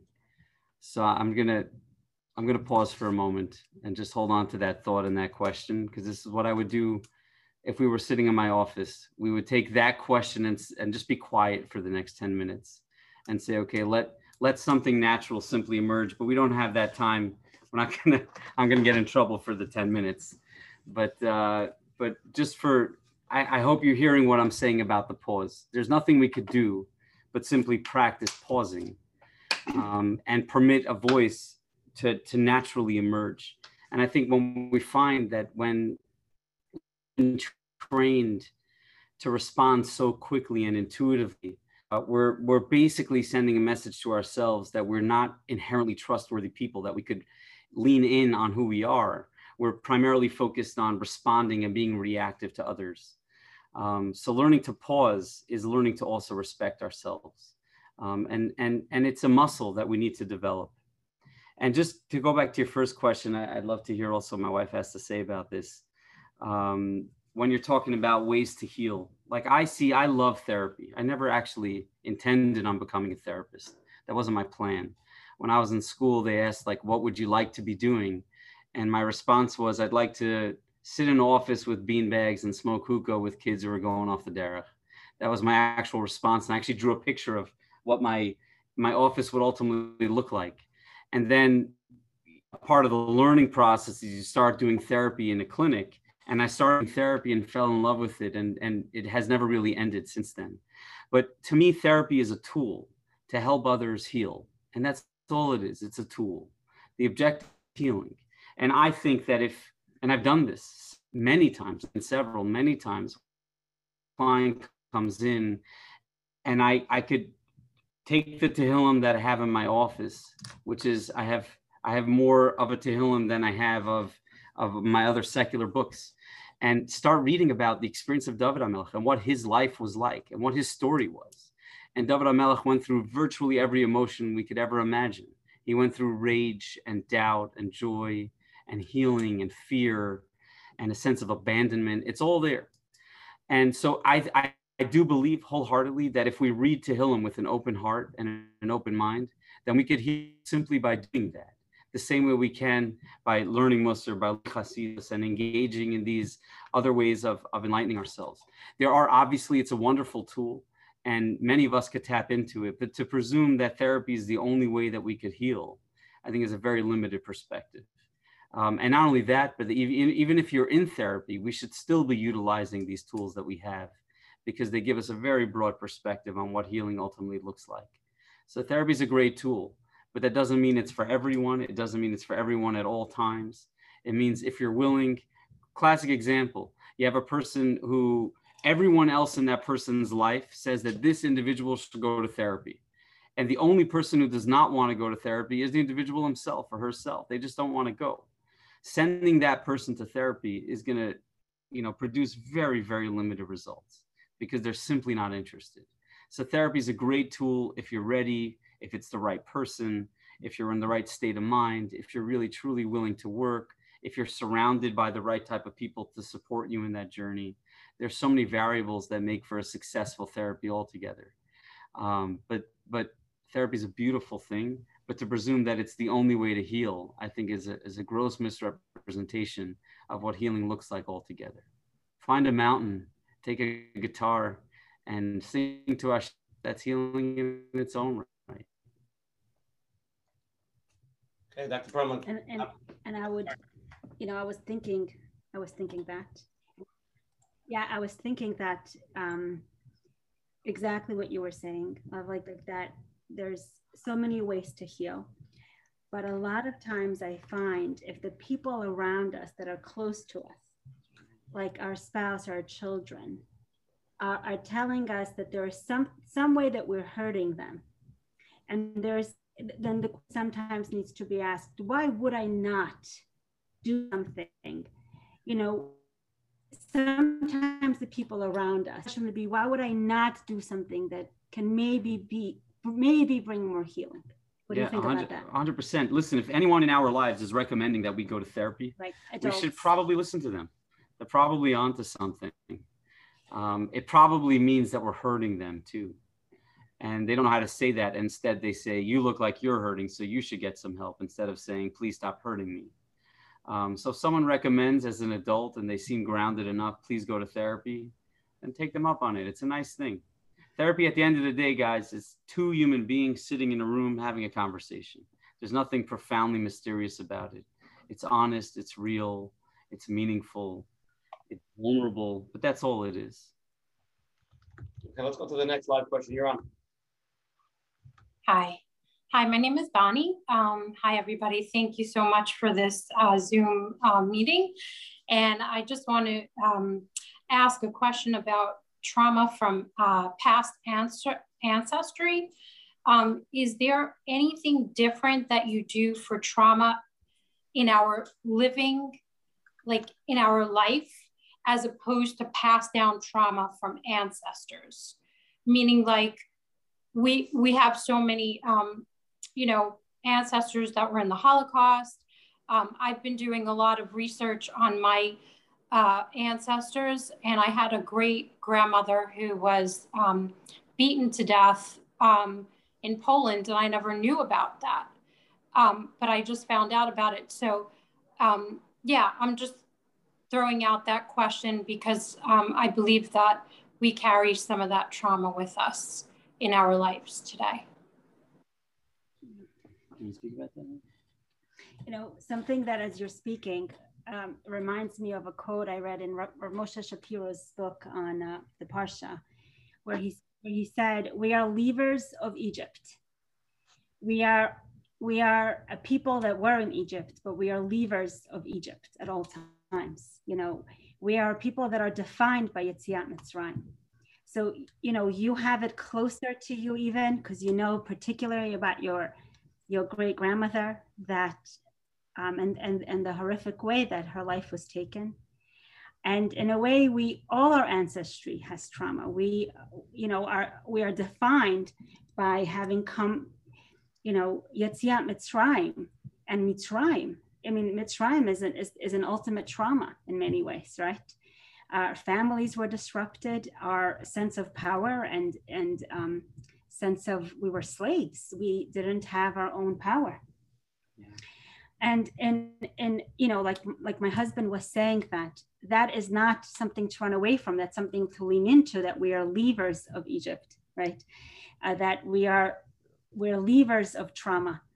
Um, and you know i would kind of go along with what you had said about what about that can mean something to you? Not in a way of of course through the pain, and that's something that I always think about, that we first talk about Avadim Hayinu, and only then we talk about, you know, we would talk about our slavery, and only then we talk about freedom. We have to be in the pain of it first. But what does that mean to you? Um, and who can you, what does that mean to you? Like that you're, you know, in a way, your great grandmother died for the sake of, for the sake of Hashem, because she was a Jew. Um, and that she endured that kind of pain. Like what, what in your life can you can you take in from that and, and continue to live perpetuating her life? And you you survived. Here you are. What's the what are the chances of that? So that's the way that i would approach that. What do you think? Yeah i think uh, you know there's a few ways just in a little bit of a different direction. There are a few ways to really look at um, the lesser direction by the way you know you, you heard the right answer. I'm gonna i'm gonna give a, a lesser answer. Um, but the when you think about trauma there are a few ways. They have you have what we call intergenerational studies on trauma and where it ultimately comes from. Uh, but but one you could say it's genetic that trauma is somehow passed down in our genetic pool and makes its way to the next generation. Or we could look at it from another vantage point which is more elemental which is that when a person is raised by an individual who themselves have been traumatized by something, that they are experiencing the residual effects of that. They're directly affected by it. And it's something that we need to know that trauma will live on forever unless a brave soul stands up and says, enough, die, it's got to end, it's got to stop. That's what happens with trauma because the traumatized parent traumatizes their child, who then in turn does the same to the next generation. Um, so it becomes now your journey of saying, there's been suffering in my genetic pool. My family has suffered. And what am I doing in this moment to create an end to that? So this way that for, for the futuring of, of who I am as a person, who I am as a family, that there's going to be a greater chance at making way through this world with a little bit less. It doesn't have to be a profound, you know, shut the whole thing down, but with a little less suffering um, and and I hope that and I could tell even just by your expression that that's something that you're striving for and something that means a lot to you and uh, uh, that not only gives me hope but I imagine it gives everyone else hope as they're observing you just taking in your role in the world which is to create a safer space. Wow, beautiful. I just want to say, Dr. Perlman, I think like there was like 700 people so far. I mean, at one point, like 350 them more Perlmans. I see all the Perlmans over here. Gabriel, Sam, there's like a whole the, the whole I, am sitting here, I can't tell you what this is like. Just just for me, for us, I have my my brothers here. I have my uh, my son. He he seems to have run, but to even to even present in front of uh, you know my child, uh, it's just this this environment. Yeah. It just He's feels. ask, ask a live question. I don't let him. I'm just letting it off. Just let it. Let's go. Next live question. You're on. Johnny, but I love you guys. Hi. Thank you. I have a question about, you know, you, both of you mentioned about being vulnerable um, with spouses and with um, other, um, you know, just to bring happiness and connection to others.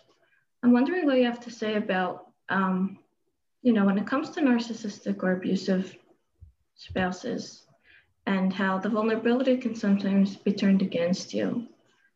Um, how do you work with that? Um, Well, you were speaking about this before. yeah.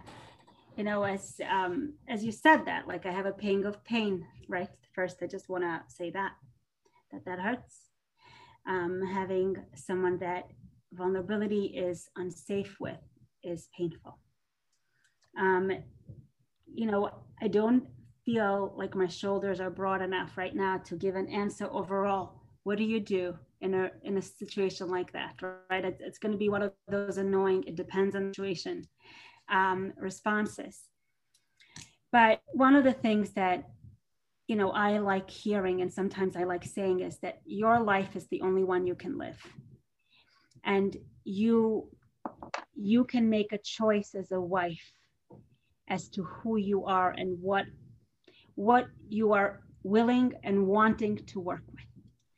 Um, you know, even when I'm working with somebody that I sometimes feel like I want to save them, like this feeling like I just want to grab her and like move her out of her marriage. Like if even if I could do it like just just like that, like without any process, just want to so badly just do that because she's hurting and she's being mistreated all the time. And it's and it's like i just want to scream like get out just get out. Like you don't have to do this to yourself. I know that you know i, I have different processes with that sometimes. I allow myself to say that at some point if i have a relationship enough with the person. But i know that ultimately she needs to feel empowered in whatever decision she makes because even me quote unquote saving her is even me doing something good for her, so to speak, right? Maybe. It's still she is not the one that's in charge of that. She already feels not in charge in her relationship. Ultimately, what, what my goal is and what I daven for is that she gets to a place where she can make a choice, that she has enough of a self to really make a choice. That's not my choice to make, but it's my my my my mission my what i try to do is to help her have a have a choice and then to make one. You know i remember somebody that came in from unfortunately a relationship that you know i have just as much as much as of a negative reaction to an abusive relationship as i have to using the language abusive in a non-abusive relationship. So i i don't jump to this word easily. And in fact when i'm working with a couple and then one of them says something like and he abuses i pause and i said i really take that word very seriously. Let's let's see what's happening here. In the same way i would pause if something that was happening that was hurt, hurtful and, and wrong wronging somebody in a you know significant way. Um, so the the i remember asking like what brought you in here? Like you know you've been in this marriage for 10 years and here you are in the office now. And she said you know i heard you in a lecture. I said okay so but what about the lecture? Like what what was it? And she said you spoke about that there is such a thing as having a self outside of the marriage. And then i realized wait a second do i have one? Do i exist outside of this marriage? So a lot of times my goal in a relationship like that is to help the woman find that self outside of the marriage first and that for that self to make a decision from that place of power whether or not she wants to be in such a relationship that's what i would say Yeah. but there are people who are abusive, and it's something we need to know. And I don't think there's anything more painful than trying as hard as you can while in an abusive relationship to make it work. Yes. Because you've completely like erased yourself as a human being to try to make something work with right intentions with a sense of a failure and that's got a profound amount of pain because it erases self and it also erases the hope that maybe I could do this again. Yes. And my only hope is that we we we take a fresh look at it and say this was a really terrible situation and and listen to the lectures that people were giving on on divorce and trying to recreate something where that's not doesn't have to remain the narrative for the rest of one's life it happens people end up in very abusive relationships and thankfully many of them later end up in relationships that are anything but that Yes. um, but being vulnerable with someone who's abusive is a profound amount of pain Go to the next live question. Okay, you're on. Is that me? Yeah, that's you. Okay, fine. Hi. So I'm actually in in Shidduchim for a while now, and um, so I was Baruch Hashem Zeicha to recently have a Rebbe that also like put me in the place, and I myself worked a bit on like sort of like setting myself back and understanding what's going within myself, sort of like what you were talking about, being quiet and like allowing my emotions to just exist and like understand my emotions. And so I have two questions. The first one is that there is from doing that, there's a lot of things that came up that I realized that I can can work on. So my question is, is there ever a point of when like I can stop sort of like working on those things and getting back to I would consider like my regular day-to-day life? Or like do I just go on quote unquote forever or how long do I go on to work for and, and work on the these so many things that come up like very small detailed things that I can can work on. That's on the first question. Me- meaning if, if if I do go on then how long do I go on for? And the second question is that there is something that I did realize that might have came from a trauma when I was was younger. And in the logical sense I don't see how a girl that I would be dating, especially at my age and stage, would like, let alone appreciate it, maybe even like wrap their head around it and like go for it. But it's something that I feel is important and that I want and that I appreciate. And only because I think I came to the stage that I realized that it might have come with some trauma or something hard, that proves that I that, that I really want it. The fact that I'm still like going for it, even even though I, I went through all the all of this trauma associated with it. So how do I put these two things together? The fact that I want it, I don't think that somebody else will sort of appreciate it. Like, how do I work those two things out? Right. Well, I, I, I'm actually pretty passionate about your first question. And, and number one, I think it's awesome that you're just working on yourself. It's very clear that you're just in a space where I want to work this out. I want to gain some clarity about my life, and, and it's an inspiration to all of us. Um, there's this notion that's sort of become popular in the past 10 years or so within our profession that you need to like shut down your life, resolve your trauma, and then continue with your life at a certain point. Um, and I, I just want to express that I don't believe that's how it works. Like we're a work in progress at all times. I sometimes envision a life where I don't feel like I'm in progress anymore or process.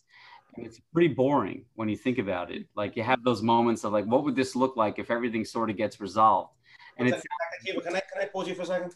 yes, Sorry, I'm sorry to do this, but I think this would tie in very well. Mm. Trauma ever be cured? cured. Cured to me represents something that it no longer exists. That's a cure. Like when you cure cancer, cancer no longer exists within the person, as if it, you know, not to say it didn't happen.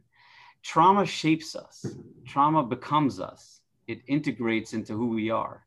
Now we either integrate it in a way that is functional and deepens our life, or we sort of somehow survive it and try to push it behind us um, as if it never really existed.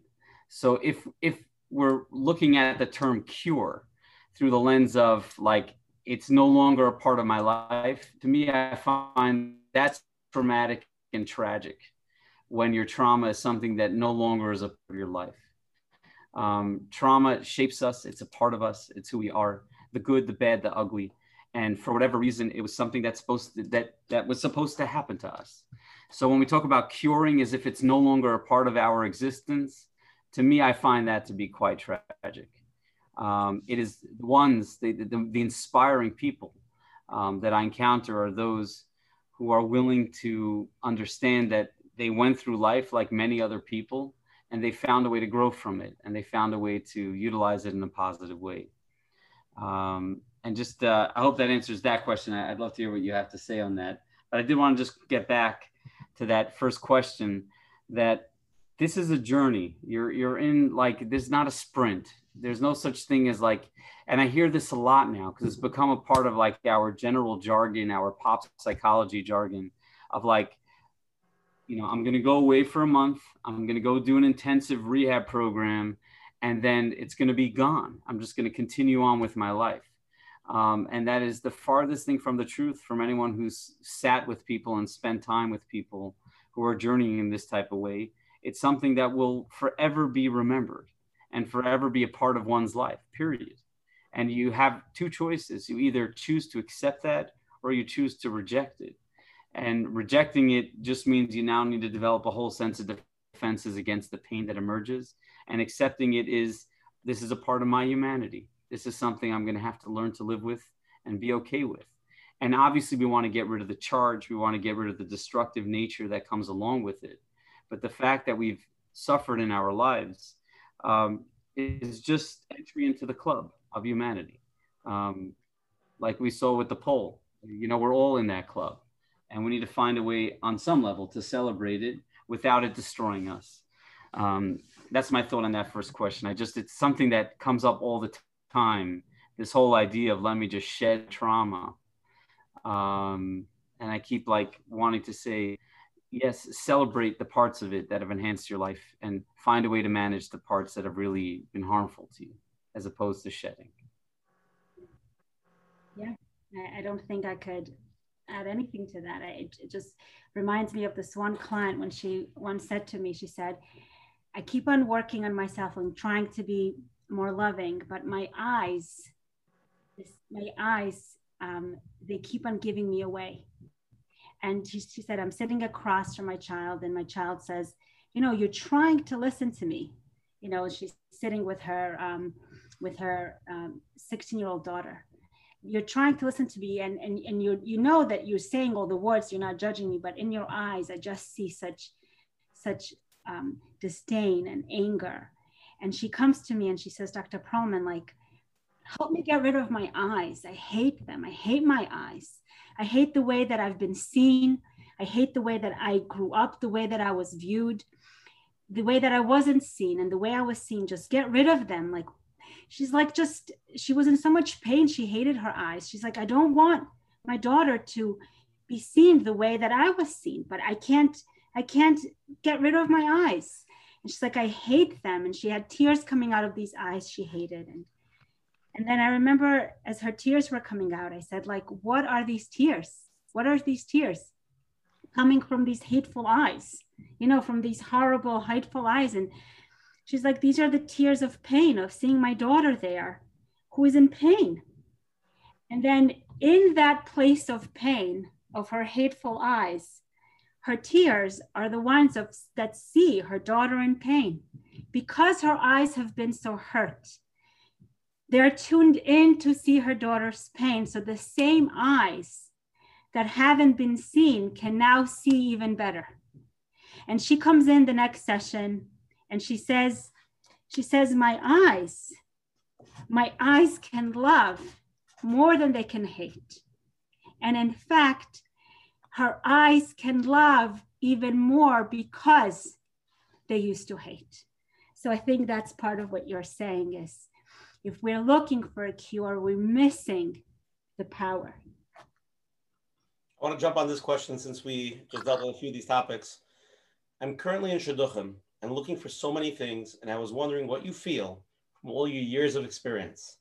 most would be some of the most important character traits we should look for in the other person to make sure they are healthy? Mm. You know, I remember when I was in seminary, you know, just a few years ago, right? I remember asking this question to Rav, Rav Noach Orlowek.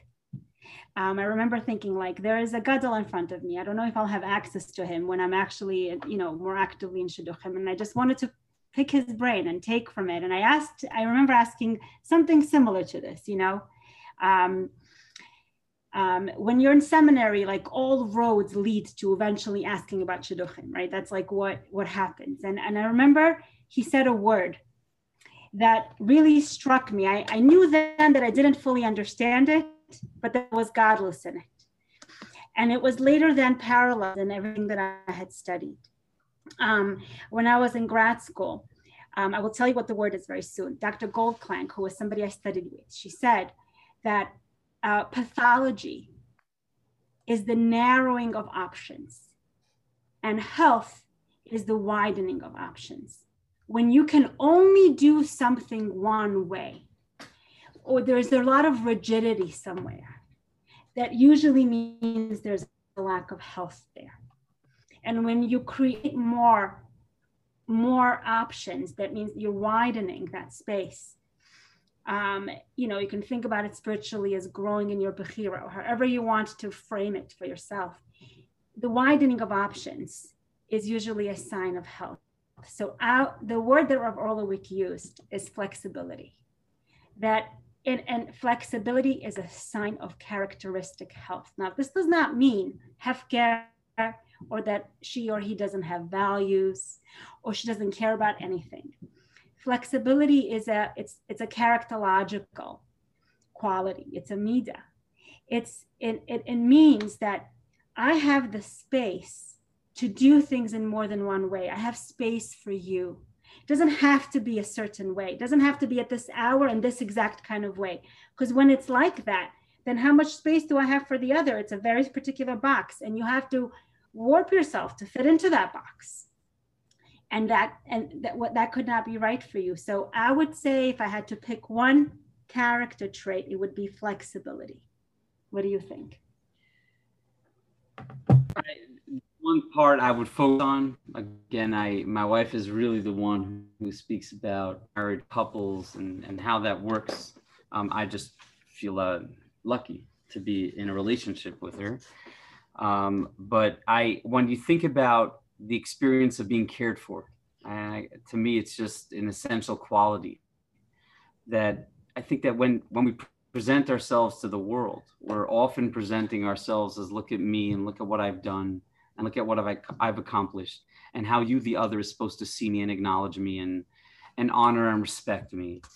But when you're in a relationship with a person who you feel cared for, that your ideas matter, that your thoughts matter, that your heart matters, um, to me that is of the most essential qualities where it's no doesn't introduce any form of competition it introduces the sense of partnership that we're in life together and we care about one another and and what we're going through and especially that a spouse cares about the lived experience of their spouse and it's not just about what it means to them but rather how could i fully be present with what it means for the other um, that to me is always like of the great symbols of what it means to be in a loving, caring relationship.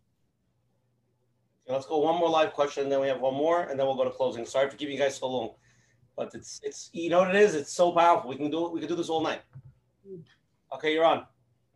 Yes. Hi. Um, thank you so much um, for this great opportunity and this great gift that you're giving us. Um, I, I'm working with a couple now um, and I use the EFT model mainly. Um, and I'm struggling with this couple, my hardest couple right now, that the wife basically says the way she protects herself is saying that she doesn't really want connection. Um, um, she's just okay being by herself. She wants her space. Um, she's also not looking for happiness. She's like the type that just wants to be like brutally real and not happy necessarily. And, and that's how she's showing up. She's coming to therapy with her husband for her husband's sake, basically. And she's coming for a long time with her husband every single week.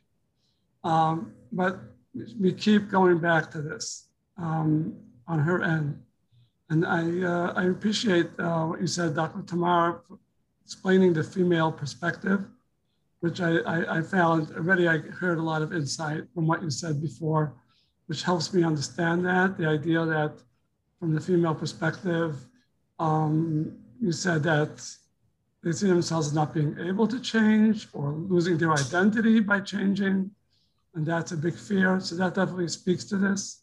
I just wanted to know if there's anything more that you could add to this, because I'm really struggling with this couple. Um, I just say before my wife answers, it's so great to see you, Yechiel. Mm. And I love your question. Um, we had the opportunity to journey together a bunch of years ago, and it's just wonderful to hear that that these this couple is blessed to be in your presence. Period. They're in good hands. Yes, sorry. That's probably all you need to hear. um, you know, it, couple couple work is really hard because you're working with three clients: the husband, the wife, and the couple. And sometimes these three clients are in big clash with each other, and then you in the room, right? It's it's really complicated work. And one of the big pieces there that's a hard one is choice. You know, if if one of them, if both of them are in and want this marriage to work, that's 90% of the work already done. If one of them is in and the other one is out, that's, you know, that's where it gets really complicated. And that's where, for the most part, a lot of our work ends up being. It sounds like to some degree she's ambivalent whether or not she's in. And and she is kind of playing with that you know, playing with that. Am I am I in this? Am I not? You know, you said this line, she's there for the sake of the husband. That means that there is a part of her that wants something for her husband. So, without knowing more about what's happening, I would try to lean into what that is. What does that mean that she's there for her husband? Where, you know, where is where is the hope there? Where is the positivity there? You know, and Dr. Um, in the in the labs with the work Gottman. in Gottman's work, Dr. Gottman's work, you know, where they would watch couples, you know, for 12 hours from 9 a.m. to 9 p.m. And at this point, you know, in, in, within like seven minutes, he can identify whether or not a couple will stay married or divorced. And he and he coined this word, you know, he he coined it to if he sees contempt between the couple, that you know 93% or some number like that they will not stay married. And i when i thought about this a bit further i thought that what's in contempt it's a lack of hope. It's a hopelessness. It's a giving up. It's there is no way i can both be happy and stay married at the same time i find that if a ther- as a therapist if you can somehow find a place where there is even an ounce of hope then you can start building from that. And if you feel hope and they don't, that can also be a place that you can start building with. Hatzlacha Rabba. Amen. Mm-hmm. Okay, I, I, know it's late, but I, I think before closing, I just want to throw out this question. I struggle emotionally and tend to have similar struggles with the relationship with Hashem. Mm-hmm. Why is that, and what can I do to help it? I um I so deeply respect this question. Um, there was a study that was done by Dr. Pelcovitz and team, Dr. Rosmarin as well, a few years ago, when he was looking at a group of very fractured individuals and how that impacted their relationship with Hashem. Uh, these were individuals who grew up uh, within the Frum community. They were uh, they were our brothers and sisters living in the in the same type of way that most people in this group are living and they had earlier experiences in their life of some form of abuse most of the participants in the study if not all had a history of sexual abuse and the results of this study were definitive and clear um, that basically made the statement that for people who've been violated early on in their life um, really seemingly struggle with religiosity later on in their lives. And the question always becomes why? Why and how? I just want to share an idea that has resonated with me and, and is with me when I sit with clients who are struggling with religiosity and also trauma in their past. There was a, the middle Rebbe, who was the, I believe, the second Lubavitcher Rebbe. Um, he shared a beautiful concept, which I think re- it just resonates, um, where he said, when you look at the Aseret Hadibros, you have the, the, the first part, the first tablet is man's relationship with Hashem. Ben Adam. The second one is Ben Adam Lechavero. For one caveat, there's one there's one exception to that, which is at the bottom of the first tablet. It says that man is supposed to honor his father and mother, which when you look at it at first glance, it's man's relationship with man. Parents are people. They're not our relationship with Hashem when you talk about parents. So, what is the relevance between our relationship with our parents and our relationship with Hashem? There seems to be that connection. And he gives a profound answer where he says that understanding Hashem in this world, being that we're mortal and we're confined by time and we're bound by many limitations, it it's nearly impossible for us as human beings. That's why we call it faith. It's nearly impossible for us to fully jump into the relationship with Hashem um, without some type of construct to understand what it means to be an all loving, all knowing, all accepting, all embracing being in the world. And what the Middle Rebbe says is that the, the closest thing that we have as a metaphor for our for man's relationship with Hashem is man's relationship with his parents. That is the closest thing that we have. That if our parents love us unconditionally, accept us, respect us, see us as individuals, it is much easier for us to look at Hashem, to conceptualize Hashem as being such a character in our lives. And it works the other way as well, unfortunately. That if we're living with fractured attachment, if we're living with this sense of disconnect from this force, this powerful force between our parents and ourselves, then conceptualizing Hashem in a very loving way becomes something that's increasingly challenging. And virtually every patient I've ever sat with who struggled with relationships with their parents, they likewise suffer with a relationship with Hashem because the two are seemingly interconnected. Um, so when you talk about the relationship between suffering, which fortunately, um, which unfortunately or unfortunately, however you want to look at it, suffering almost always includes our parents whether or not we like it. Suffering almost always includes our parents.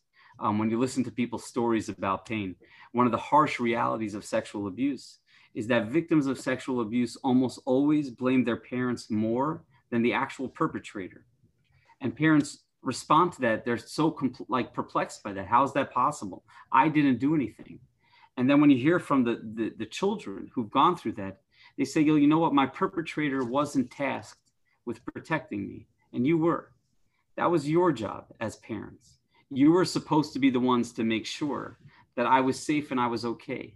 And for whatever reason, either you didn't know or whatever it might be, that I was hurt in that particular type of way. So the pain towards one parent suffering almost always includes parents in the storyline. And if that's the case, it almost always also includes Hashem. So we need to think, and it's one of the things you notice. I work in Williamsburg, part of my week.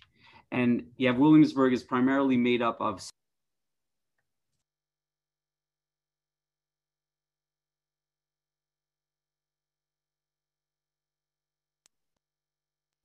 Did I say something wrong? oh, we're good. I wasn't sure. I'm like the middle of Reva. We're not. I'm not sure of the crowd, but uh, we'll have to see. But it's um the. I forget what I was saying want to talk, we got a little. You little were bit. talking about in Williamsburg. yeah. Right, in Williamsburg, it's an interesting thing to notice that the primary shul that people use in Williamsburg is Satmar. That's where most people are Satmar. The second most popular shul in Williamsburg is the complete opposite of Satmar. It's Breslov. And when we look at that, it's like such an interesting phenomenon. How exactly does that happen?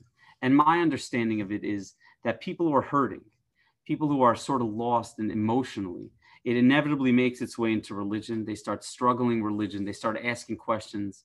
We need to ask ourselves questions like why, in a group of 30 kids in any given class, why are certain kids questioning and doubting while other kids are not? And I don't like to see the world through very intellectual lenses, even though we need to consider the mind. But to me, the fact that certain kids are asking questions emerges from another place as well. It emerges from a, a, deeper, more meaningful place. And to me, my understanding of even in Williamsburg as a little case study is that the people who struggle with the Hashem that they grew up with, the parents they grew up with, they need to find a different Hashem, so to speak. Not a different God at all, but they need to find a new pathway, a new relationship to Hashem that is different from the one that they grew up with that to them was not necessarily relatable. It was not necessarily loving and kind the way they would like to see Hashem. So they switch. And you see this a lot with people who have trauma and suffering. Almost always when they deviate, when they come back, it's in a different form. It's not in the same form that they grew up with. It's in a form that they can now start seeing Hashem through a different set of lenses and it's more acceptable because the Hashem they grew up with was one that to them they need to ask questions. I just had a patient the other day.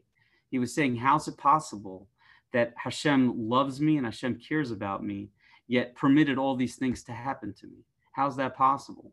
And I'm pretty certain as this young man begins his journey, continues his journey, because he's seeking Hashem, that the Hashem he finds is going to be slightly different than the Hashem he grew up with, the construct of that Hashem. He's seeking, he's looking for Hashem, but it's probably going to be in a different type of shul than the one that he was familiar with in his childhood because he needs to transform that experience altogether. So, suffering and relationships with parents and suffering and relationship with Hashem, in my mind, are completely interchangeable ideas. Um, and in a part of our healing, part of returning to ourselves, is also discovering a way that you could begin to feel from Hashem this unconditional sense of He ultimately loves me unconditionally. And that often comes in a different, you know, a different package than the way it was packaged in the way you grew up, which I know is, a, is, a, is an interesting concept, a challenging concept, but it's one that I've seen play out over and over and over again, where someone simply needs to return to a world that feels a little bit safer to him than the one he originally he knew all his life. Okay, are we ready to go to closing? You ready, Dr. Akiva?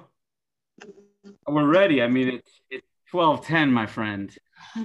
Um, this is a great honor. We have. Huh? It's getting warmed up.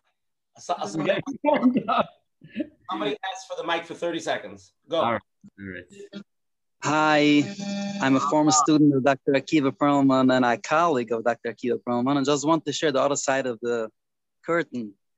Um, I feel gifted and honored to work beside him. Uh, I must say, in his clinic at ODA, every person feels the same and equal. The clients, the therapists, the receptionist, the secretary, everyone has the same quality. Everyone is beautiful, as his wife quoted before. It's an honor to be here, and it's an honor to say everyone um, to be gifted and listening to my colleague and boss, Dr. Perlman. Thank you. Israel, you're too kind. The one thing you forgot to say is that you're also my teacher. Mm-hmm. We're colleagues, you're a student, but you're also my teacher. Your humanity teaches me every day. So thank you for that. But thank you for your words. They mean a lot to me. Like the problem, I have another like 300 guys that want to say the same thing, but um, Okay, let's go to closing. Since since uh, Dr. Akiva opened first, so I think Dr. Akiva, um, Dr. Tamar will go first, if that's okay, or if you want to switch it around. Okay.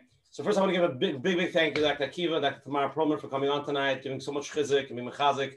I feel like we like touch so many areas. Like we, we have to like redo this more defined on the area just to really, you know. And we had a tremendous amount of questions to cover. So anybody who couldn't answer the couldn't get to their question, we're sorry. You can email us as I always say every year, we will email Dr. Perlman's personal cell phone number and give you his address. You can go straight to his house. He wants to hear you all night. But we can definitely send the email to Coach Menachem at Gmail. We'll forward the emails to them. And um, hopefully they'll have time to answer some of them. Again, every Sunday night we have a shiur here at 10 o'clock on the Zoom ID, different topics. Hashem next week, we're going to be having Rav Shalom Mordechai Rubashkin. Again, also round two discussing Emunah Bitachon in today's crazy times. He's speaking right before Tisha B'Av. He asked to learn all the halachas about Mashiach comes on Tisha B'Av, so we're getting ready for that. So please come here. It's going to be an amazing program. If anybody knows Rabbi Bashkin, he's a, he's a powerhouse. So um, he was actually our longest show we ever had. We actually finished almost at one o'clock in the morning with him, and then we started singing. So uh, get ready not to sleep tomorrow night. Again, tonight's year is sponsored by Recovery at the Crossroads. Recovery at the Crossroads is the only inpatient treatment center in the tri-state area that are licensed co-occurring treatment facility which means they are licensed to not only treat substance abuse, but also all other underlying mental conditions such as anxiety, depression, or trauma. If you anybody knows is struggling with an addiction, feel free to reach out to them at 888-466-5950. Menachem, where are they located? New okay. Jersey. New Jersey. This year is all recorded. It's going to be tomorrow on MenachemBernfeld.com's website. If you have any questions, please email Coach Menachem at gmail.com. Tonight's shiur is number 62. And if you want to hear it on the phone tomorrow, it'll be on our hotline at 848 777 GROW, G R O W. I want to give a thank you to all our advertising sponsors, the Lakewood Scoop, Rabbi and Yanif from Chazak, Chayla Kaplan, Shul Summer from JCN. Let's go to closing first. Coach Menachem. Closing words. I just want to say thank you for doctor and doctor. I think after all these weeks um, of listening to different shows of whatever it was, it's very important just to sit here, not reading a book, just listening and being able, hopefully, people to be able to take some steps to some sort of healing. Thank you very much. Thank you, Menachem. Dr. Tamar. It was such an honor to share this with you, um, to learn with you. And I just want to give you one tidbit that is I get to experience. Sometimes I get to bring in a guest into the room when I'm working with somebody, just one time. And um, let's say I'm working with this young lady who is, you know, 20 years old, and she's talking about her need of her mother to to be able to accept parts of her that are not perfect and I bring in the mother, and the mother is sit, sitting across from her, and the and this daughter is taking that risk of vulnerability. And I don't know whether or not it'll go well because I don't know this mother. And this daughter is saying, "But ma, like I, I can share with you things that I know you will be proud of, but when I tell you something that you don't like, you just walk away. You just shut me down." and i'm ready i'm ready i'm ready for us to to get closer. I'm ready for the next step. And and it's this moment where i, I hold my breath. Sometimes i i actually say a quick tefillah to hashem like this can't go wrong right? This this is such an opportunity. And and i could tell you that really 99.9% of the time it's really rare this doesn't happen there's this moment where the mother turns to this daughter and she says in a genuine way for 30 seconds, she says, I want to do that for you. I'm ready. And there is this genuine movement for these 30 seconds of this powerful, pure connection where they're both higher self just met. And it actually, those are the moments that help me understand Yom Kippur a little bit better because we come into this day and it's not a real scenario. We shed our you know physical needs and we come in and we say that we will be all these things that we know tomorrow we will have a hard time being but in that moment when the mother says i want to do that for you she means it and that moment is true. And that moment is real. And those yom kippurs when we say that even knowing tomorrow will be hard they are real. We mean them. They're true. And they end up being the, the, what helps us propels us into that slow movement into that higher self.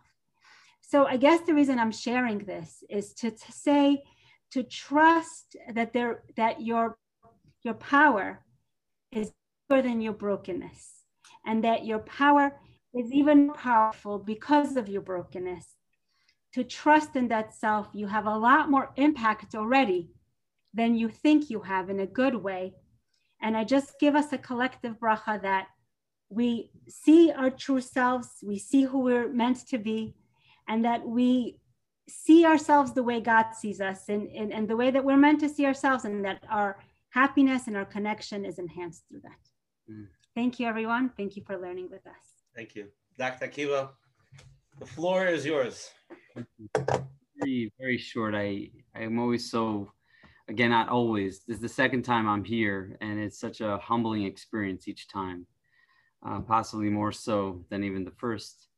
Um, I do want to say, and I, this is not where I wanted my closing remarks to be, but I'd rather I'd like for them to go into this direction. That I've I've learned a lot from my clients, and this is how we started. They taught me everything about what it means to to attempt to live wholesomely, to attempt to live fearlessly, and and look at yourself in the mirror. And it's something that we did a few years ago. We put a mirror in the office because one thing I've discovered is that people who hurt on a regular basis, they are afraid to see their own reflection. So it's something that I could use sometimes and say, listen, you could turn around and look and tell me what you see.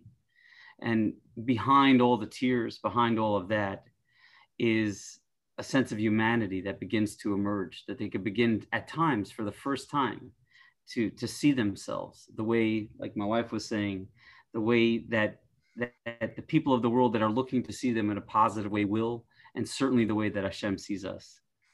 But, but truth be told, the people who have taught me the most in this world have really been my children. And I didn't know that, and I, I'm not doing this to embarrass anyone, God forbid, but I did not know that my son would be on. I have a son who's 18 years old, going to yeshiva in Eretz Yisrael, and I, I just want him to know that of all people in the world, uh, him and his siblings have taught me the most about what it means to be human, what it means to be alive and fragile and make mistakes. And I just want to thank him. Mm for teaching me what it means to be alive and what it means to be a parent. And you permit me to become a better version of myself. And I hope with Hashem's help, I could permit you to become a better version of yourself as well, even though I love you and you're perfect the way you are. But I just want to thank you for the humanity and humility that you've provided me and your mother with. And the joy of seeing you in this space alongside us uh, is immeasurable. So those are my final words. Beautiful. Uh, Thank you, Dr. Perlman and Dr. Perlman. Tonight was off the charts. Thank you very much. Good night, everybody. We'll see you next Sunday, same time. Thank